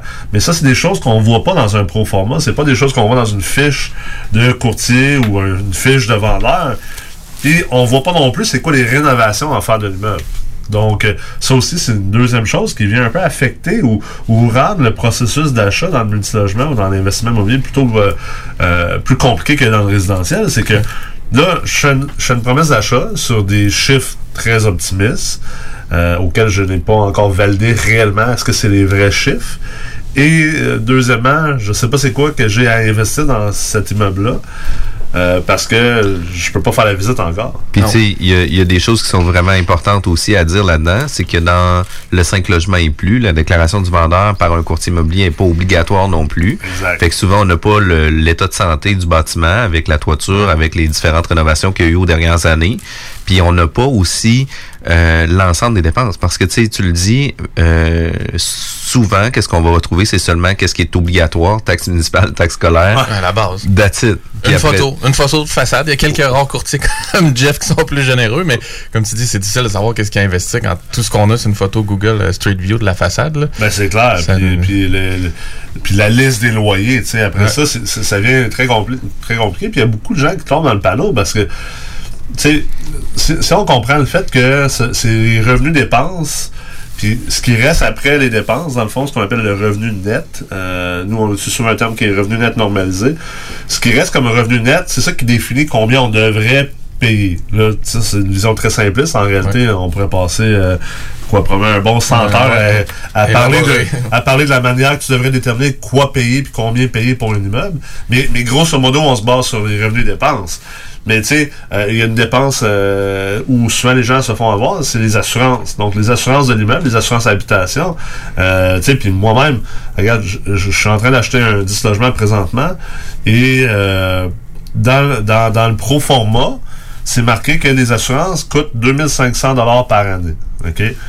Puis, j'ai la police d'assurance du vendeur de la facture. Là. J'ai une preuve que c'est effectivement ça que ça coûte. Sauf que... Moi, je fais ma soumission pour mes assurances pour pouvoir procéder à la transaction puis aller chez le notaire parce que la banque va demander que tu aies une preuve d'assurance. Fait que je contacte mon courtier d'assurance et quelques jours plus tard, je reçois la soumission. Puis c'est 4900 $. 4900 $, t'es comme, wow, attends un peu, là, c'est le double. Je vais payer le double de ce qui était prévu. Là, les gens, il y a peut-être certaines personnes qui vont dire « Ouais, mais là, 2500, 4900 pour un bloc appartement, c'est pas la fin du monde, c'est pas énorme. » Effectivement, sur le cash flow, c'est juste 2500 $. Tu sais, on pourrait dire c'est juste ou c'est 2500 $, c'est quand même important. Mais on parle de 200 $ de plus par mois. Fait que c'est pas la fin du monde. Mais d'un point de vue de levier puis d'un point de vue de valeur, en fait, c'est énorme. Parce que si on dit que, exemple, moi, dans la ville où j'achète cet immeuble-là, c'est un immeuble qui est à Sherbrooke, les immeubles se vendent environ, on va dire, 19 fois les revenus nets. Ben, dites-vous que si je perds 2500 $ par année, parce que finalement, mon assurance me coûte 2500 $ de plus, ben faites 2500 x 19. On perd pratiquement 40 000. On perd même 40, plus que 40 000 de valeur. Donc, juste à cause que...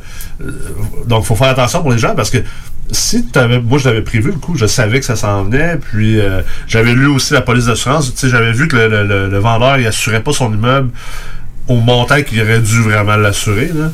Souvent, les vieux vendeurs vont faire ça parce que, tu sais, ils n'ont plus d'hypothèque. Puis, tu sais, si l'immeuble brûle, c'est pas vraiment la fin du monde pour eux autres d'un point de vue financier. Nous, des nouveaux acheteurs, mais on doit vraiment assurer l'immeuble à la juste valeur de reconstruction parce que si jamais elle brûle, ben, on va être capable de le reconstruire. Donc, il y a beaucoup de gens qui se font avoir, puis ça peut être assez drastique. Là, on parle de perdre 50 000. Ça veut dire que ça se peut que la banque te dise « Hey, t'as un 35 000 de mise de fonds de plus à mettre à cause de ça, à cause que les chiffres n'arrivent plus à la même chose que ce qui est indiqué dans le pro-format. » Ou ça se peut que tu pensais avoir 500$ par mois de cash flow dans tes poches, puis finalement, t'en as juste 300. Mais là, écoute, s'il y a des petits imprévus qui arrivent, ça peut venir tout gruger ton cash flow, puis tu peux tomber à zéro assez facilement, assez rapidement. Donc ça, c'est quelque chose qu'il faut vraiment faire attention.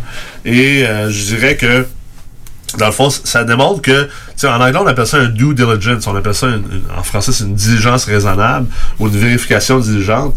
C'est vraiment important de faire cette vérification-là sur l'ensemble du processus de transaction. Et c'est de cette manière-là qu'on regarde de se protéger, en fait, contre ces petits imprévus-là, ces petites bévues-là, tu sais. Puis, je dirais aussi, à travers ce processus d'achat-là, tu sais, c'est une chose de vérifier les factures, les dépenses, puis de valider que ça va être bel et bien ça que nous, on va payer. Tu sais, les taxes municipales, c'est une autre chose.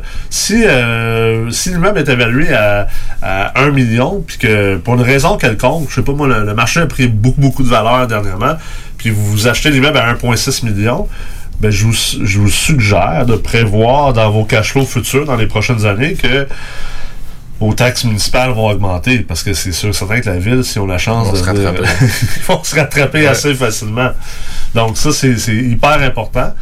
Et pour revenir au processus d'achat, bon ben, on sait que maintenant, il faut être capable de rentrer une promesse d'achat, que la promesse d'achat soit acceptée par le vendeur.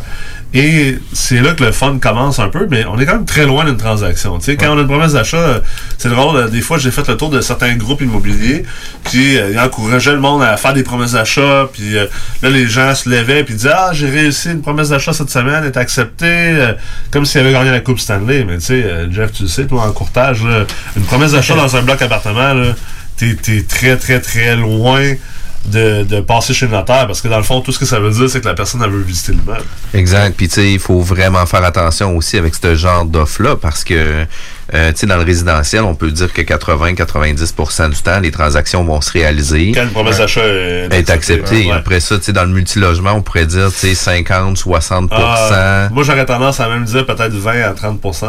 Puis, tu vois, dans le commercial, moi, j'allais à 10-20%. Ouais, fait que, tu sais, dans le commercial pur, là, tu sais, ouais, souvent 10-20% de transactions sur 10 va se réaliser. Dans le multilogement, on en fait quand même plus de transactions. Ouais, fait que, ouais. Pour ça, j'étais plus optimiste avec 50% peut-être.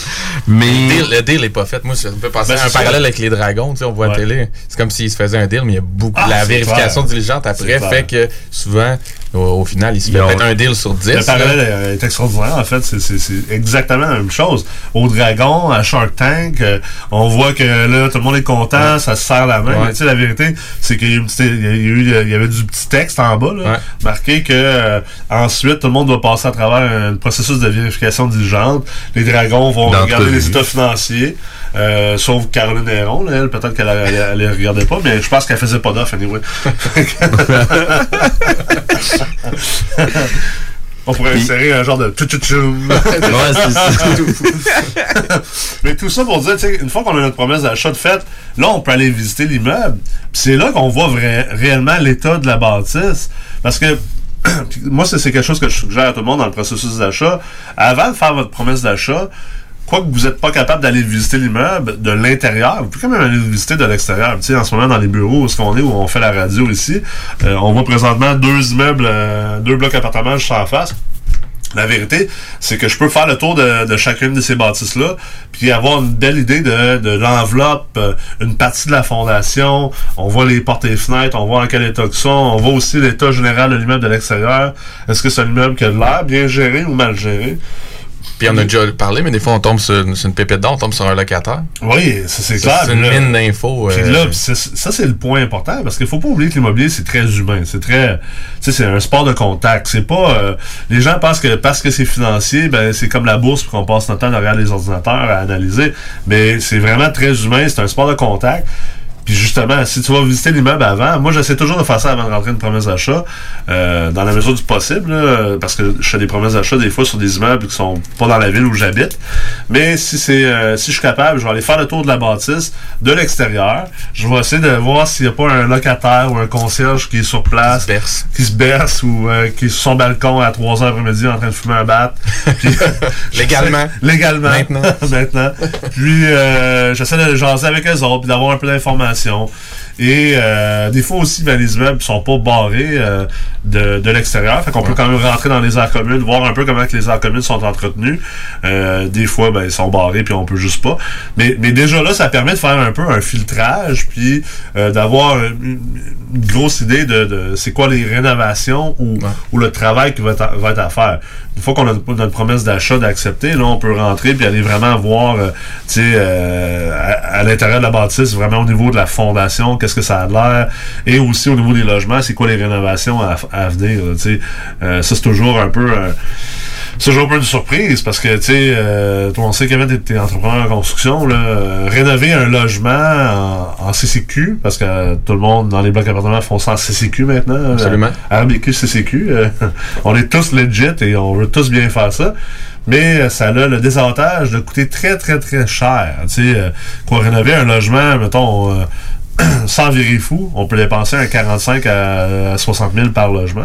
Ah oui, si on fait le tour du logement facilement. Facilement, ouais. Fait que tu sais, faut le prévoir, parce que si tu achètes un petit logement et les 10 sont à rénover, on parle quand même de 450 à 600 000 pour remettre ton immeuble à niveau. À niveau, si on veut. Là, c'est sûr que ça, c'est une grosse rénovation. Tu vas chercher le plein potentiel. Tu te ramasses un immeuble qu'on va dire qui est à peu près à 90% neuf, même s'il est encore un immeuble usagé, mais tu sais, tu peux espérer passer proche des revenus. Tu veux toujours être à 89% du neuf, là, pour pas être taxable. C'est ça, parce que sans se payer TPS, TVQ.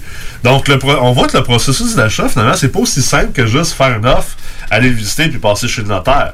Tu sais, une fois qu'on a fait une pré-visite avant de faire notre offre, aller visiter de l'extérieur, on a fait une pré-analyse financière. Après ça, là, on va rentrer notre offre. Et là, rentrer une promesse d'achat, ben ça tu sais, moi, j'en ai rentré une sur un autre immeuble, un 7 logements que j'ai notarié d'ailleurs.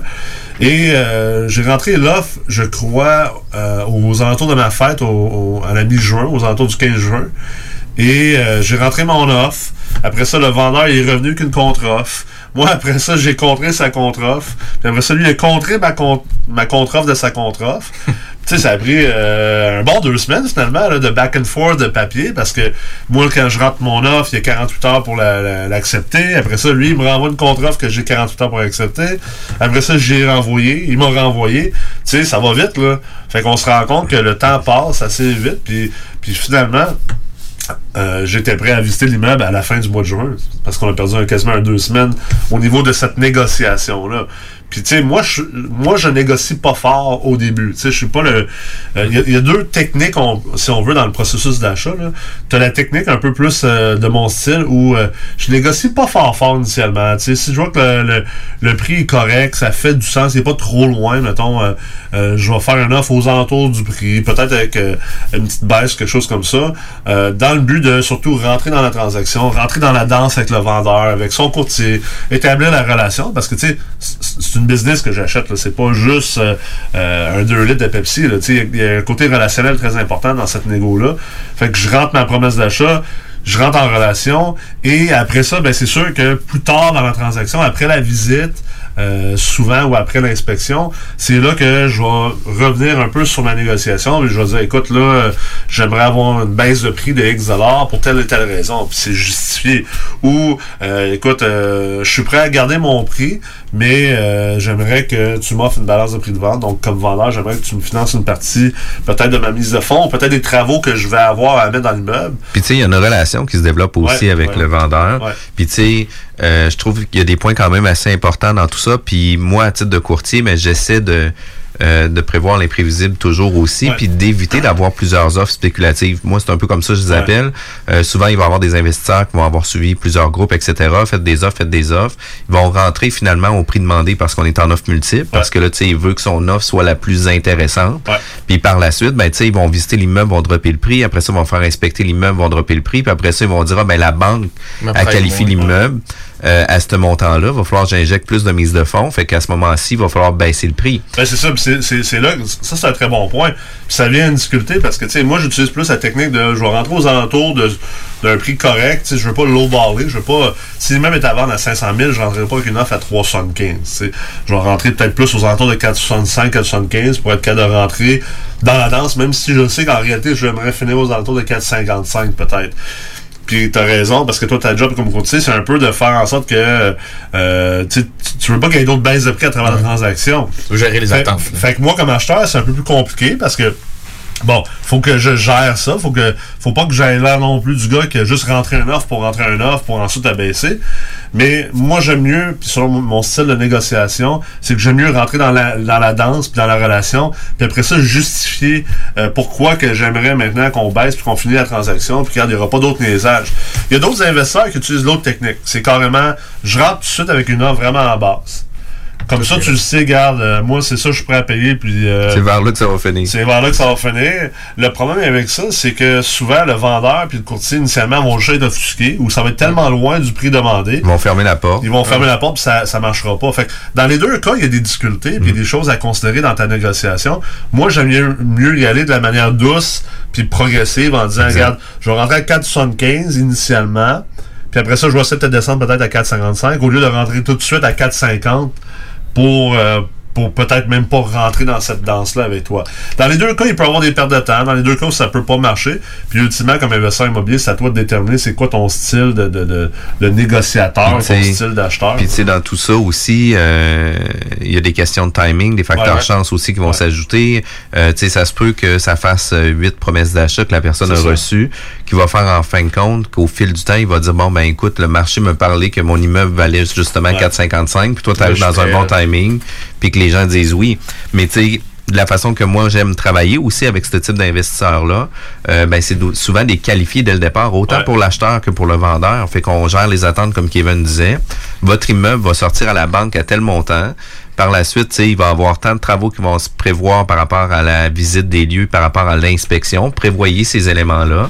Puis quand que les gens viennent présenter leur offre d'achat, bien, qu'est-ce qui est intéressant, c'est qu'on est quand même descripté tout de suite dès le départ. Ouais. La banque le qualifie à 4,55. Tu proposes 500. Ta mise de fonds, il va falloir qu'elle soit augmentée de 45 000. Est-ce que vous avez la capacité de le faire? Tu sais, par la suite, il va y avoir des travaux, etc., qui sont à prévoir d'une valeur de 10 à 20 000 $. Est-ce que vous êtes prêt à l'assumer? Puis là, quand tout le monde dit oui, ben la négociation devient plus intéressante aussi parce que tout le monde connaissait ces paramètres-là aussi. Là. C'est clair. Puis là, on est dans la justification puis pas juste dans les émotions. En fait, t'sais, on le voit que le processus d'achat, t'sais, du départ, juste se rendre une promesse d'achat, en réalité, vous auriez dû déjà faire du travail de terrain et d'analyse. Ouais. Après ça, la promesse d'achat, c'est beaucoup de négociations. Puis après ça, on a d'autres grandes étapes. C'est l'étape de la visite des lieux, c'est une grande étape dans le multilogement. Après ça, on a l'inspection. Puis autour de l'inspection, moi, je rentre un peu là-dedans, tu sais, les tests de sol, parce que, exemple, si c'est un 8 logements et plus, il doit avoir un test de sol de fait. Le certificat de localisation doit être à jour. Et aussi, on doit valider au niveau de la ville. Ça, c'est quelque chose que très peu de gens savent, mais puis souvent, les gens se font avoir, un peu comme le montant d'assurance de tantôt qu'on a parlé, mais de valider qu'aux taxes municipales puis à l'urbanisme, que les deux se parlent, parce que les deux ça parle pas en fait. La main droite parle pas à main gauche. Exactement. Fait que il y a beaucoup de cas malheureux où l'investisseur a acheté un 8 logements parce qu'aux taxes municipales c'est marqué 8 logements, sur la fiche du courtier c'est un 8 logements, puis il y a vraiment 8 logements, mais à l'urbanisme il est zoné 6. Il est zoné 6. Écoute, ça c'est vraiment une grande problématique. Fait que tu dois t'assurer que à l'urbanisme ça concorde avec ce qu'il y a aux taxes municipales puis avec ta transaction. Parce qu'advenant un grand sinistre, ben à ce moment-là tu vas reconstruire un 6 non un 8. Ah, puis même pire que, tu sais, puis pire que ça, ça se peut très bien qu'après l'acquisition, tu aies un avis de non-conformité, puis que tu sois obligé de tout changer ton immeuble, puis là, tu n'auras pas l'argent pour faire ça, puis là, ça va scraper tes revenus. Donc ça, c'est super important. Puis la dernière chose, je dirais, c'est surtout le financement. Après ça, le financement, c'est un gros morceau, là. Tu sais, le financement, ça peut être hyper compliqué. Souvent, les gens ne sont pas bien préparés. Fait que moi, je dirais, si tu veux acheter un immeuble à revenus, soyez préparés. Tu sais, si vous achetez en nom personnel, vous devrez avoir au moins votre terrain général des deux dernières années, de prêt. Si vous achetez en compagnie, ben, ayez votre avis au lecteur des deux dernières années de prêt. Ayez toutes ces informations-là possibles. Faites-vous un Dropbox ou un Google Drive. Mettez tous les documents là-dedans. Puis après ça, là, ça devient un charme. Là, moi, j'ai acheté 2 immeubles back-to-back, puis on achète un 3e. Ben, j'ai fait le travail initialement de créer la société, faire notre convention d'actionnaires, émettre les actions. J'ai fait un Google Drive avec tous les documents financiers possibles sur chacun des actionnaires. Maintenant, là, quand je fais un financement, là, j'envoie un lien au directeur de compte bancaire. C'est pas plus compliqué que ça. Alors que là, la première fois, il fallait que je signe telle affaire. Puis, tu sais, nous, on est 3 associés dans 3 villes différentes. Fait que là, faut que tu envoies le document à un, tu demandes de le signer par DocuSign, il te le renvoie, tu le renvoies à l'autre. Il y a beaucoup de back and forth. Alors, essayez d'utiliser la technologie, puis essayez de vous organiser. Chaque minute d'organisation va vous en sauver 10 plus tard dans votre carrière d'investisseur. Tu suggères-tu, excuse-moi, tu suggères-tu, dans le fond, aux gens de faire peut-être une pré-approbation, un peu comme les gens font dans le résidentiel. Mettons que tu veux acheter ton premier 6 ou ton premier logement, c'est-tu bon de faire ça? Ben, une pré-approbation, il n'y a pas vraiment de pré-approbation dans le multilogement, contrairement... parce qu'on s'entend que le gros morceau du financement est basé sur l'immeuble en tant que tel. Fait que si tu n'as pas encore l'immeuble, c'est dur de pré-approuver. Ouais.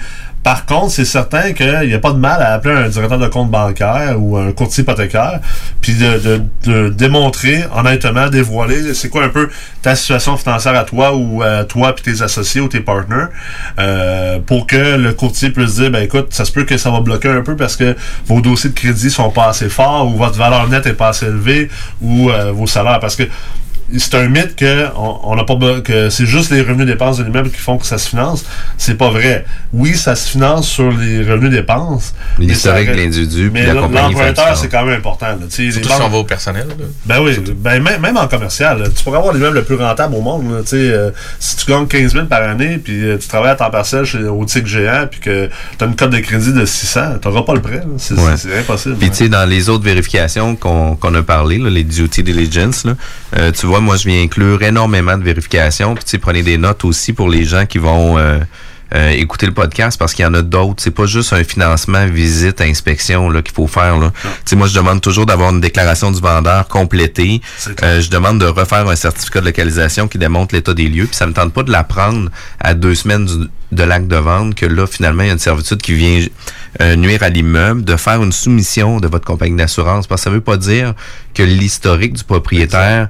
puis vont respecter, parce que, par exemple, des cheminées qui sont conformes puis qui ont toléré avec le propriétaire, parce que ça fait 40 ans qu'il est là. Maintenant, ça se peut que ça soit toléré puis tu sois obligé de le faire.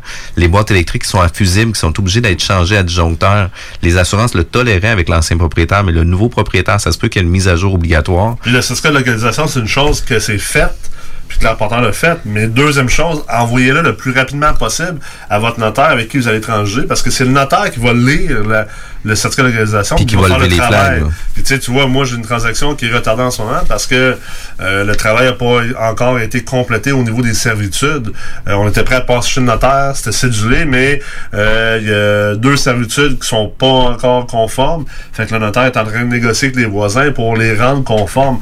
Fait que envoyez ça le plus rapidement possible. Malheureusement, on n'a pas pu l'envoyer plus rapidement. Parce qu'il n'était pas prêt souvent. Parce qu'il n'était pas prêt, tu sais. Fait que ça, c'est une autre affaire hyper importante. Puis, tu sais, une des choses que je fais aussi, c'est la vérification de la réglementation municipale, dont l'importance, justement, que la taxation ne parle pas nécessairement au zonage. Ouais. S'assurer que l'immeuble, on va vouloir faire, ben, soit conforme à la réglementation, de vérifier auprès des services des incendies.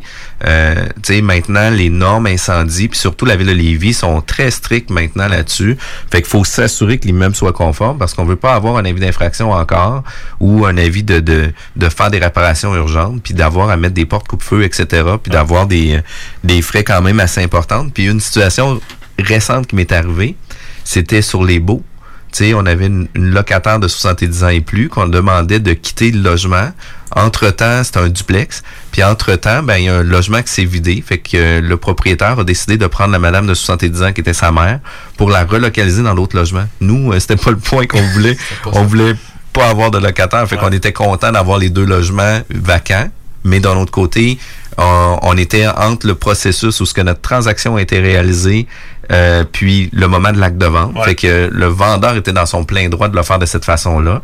Par contre, pour nous, on n'était vraiment pas content de cette situation-là. Fait qu'on reporte notre projet d'1 an juste à cause d'une situation de beau.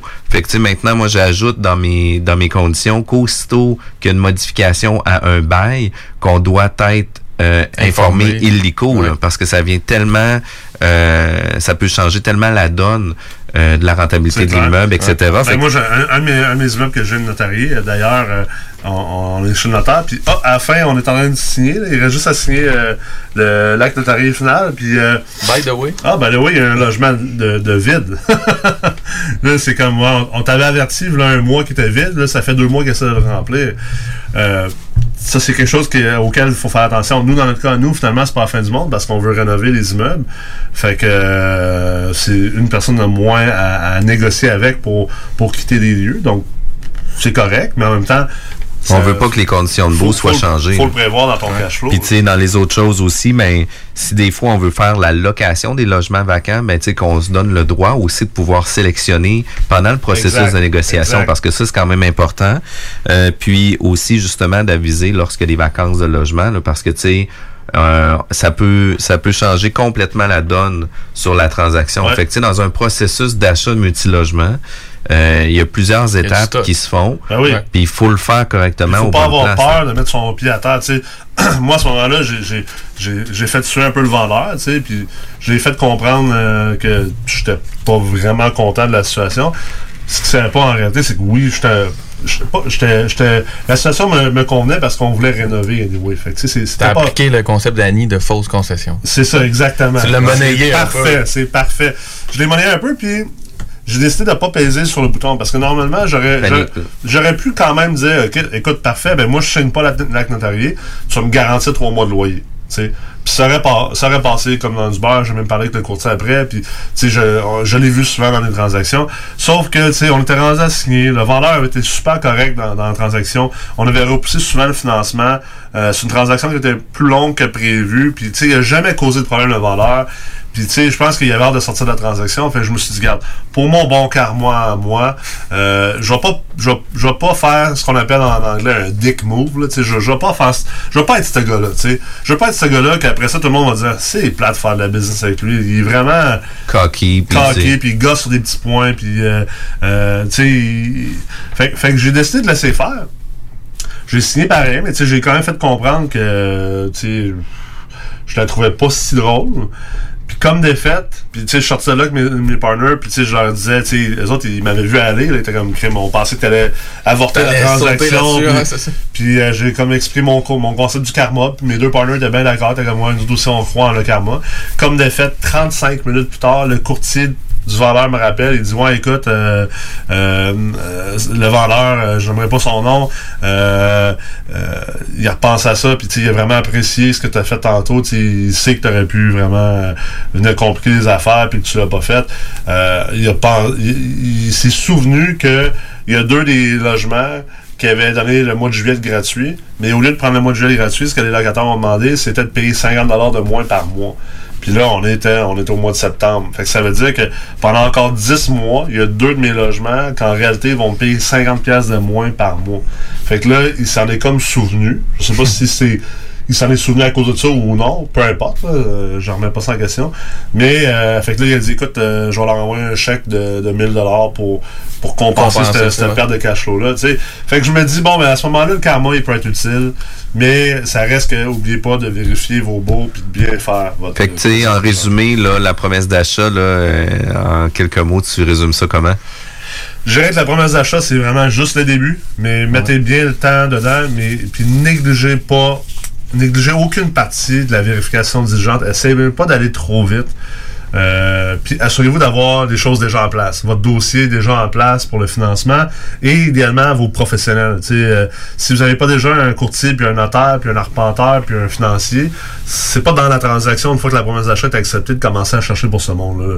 Cherchez avant. Good. Merci beaucoup, Nicolas, pour ton temps. Merci, Nick. Nikolai Ray, PDG de la MREX. Si vous voulez plus d'informations, vous consultez le site mrex.co. Exactement. Ou la page Facebook, sur LinkedIn. Moi, je suis également partout, incluant Instagram. Donc, peu importe votre méthode préférée, venez apprendre et parler de l'immobilier. Good, merci encore, bye-bye. Et nous, sur Facebook, c'est CJMD 96.9. Le mercredi 22 janvier de 17h30 à 20h30, ce sont les portes ouvertes au cégep de Lévis-Lauzon. 31 programmes préuniversitaires et techniques à découvrir, dont procédés industriels, gestion de commerce et vidéastes voyageurs qui sont nouvellement offerts. Plusieurs de nos programmes ont aussi été renouvelés. À l'horaire, visite du cégep, rencontre avec des professeurs et des étudiants et toute l'information dont tu as besoin pour faire un choix éclairé. Le mercredi 22 janvier, en soirée, on t'attend au cégep de Lévis-Lauzon. Grande première au Manège Militaire Voltigeur de Québec. Le salon du mariage et robes de bal les 18 et 19 janvier. Voyez les incontournables défilés des mariés et des robes de bal au Manège Militaire les 18 et 19 janvier. C'est plus qu'un salon. Collaboration V et Mégaphone ainsi que les productions Dominique Perrault. Pour écouter un bon film, rien n'équivaut au Cinéma Lido et des chutes, propriété de Sylvain Gilbert, un gars de la région qui redonne énormément à sa communauté. On ne recule devant rien pour vous donner la meilleure expérience possible. Pourquoi aller se corder comme des sardines ailleurs? Il y a des gens de Québec qui traversent juste pour ça. Le Cinéma Lido et des chutes, c'est là qu'on se fait notre cinéma, pas ailleurs. Visitez le ciné-détente pour les horaires, les spéciaux, les offres corporatives et bien plus. Cinéma Lido et des chutes, le cinéma à son meilleur.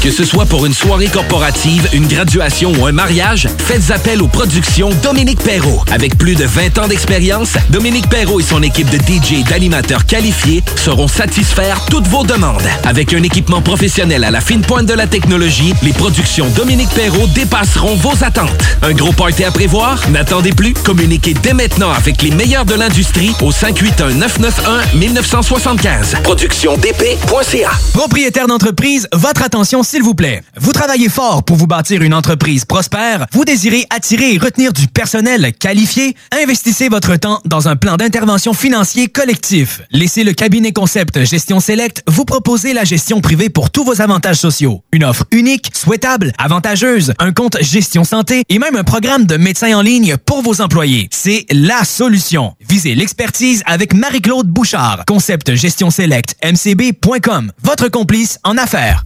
Bar Spectacle Quartier de Lune, c'est la place à Québec pour du fun assuré.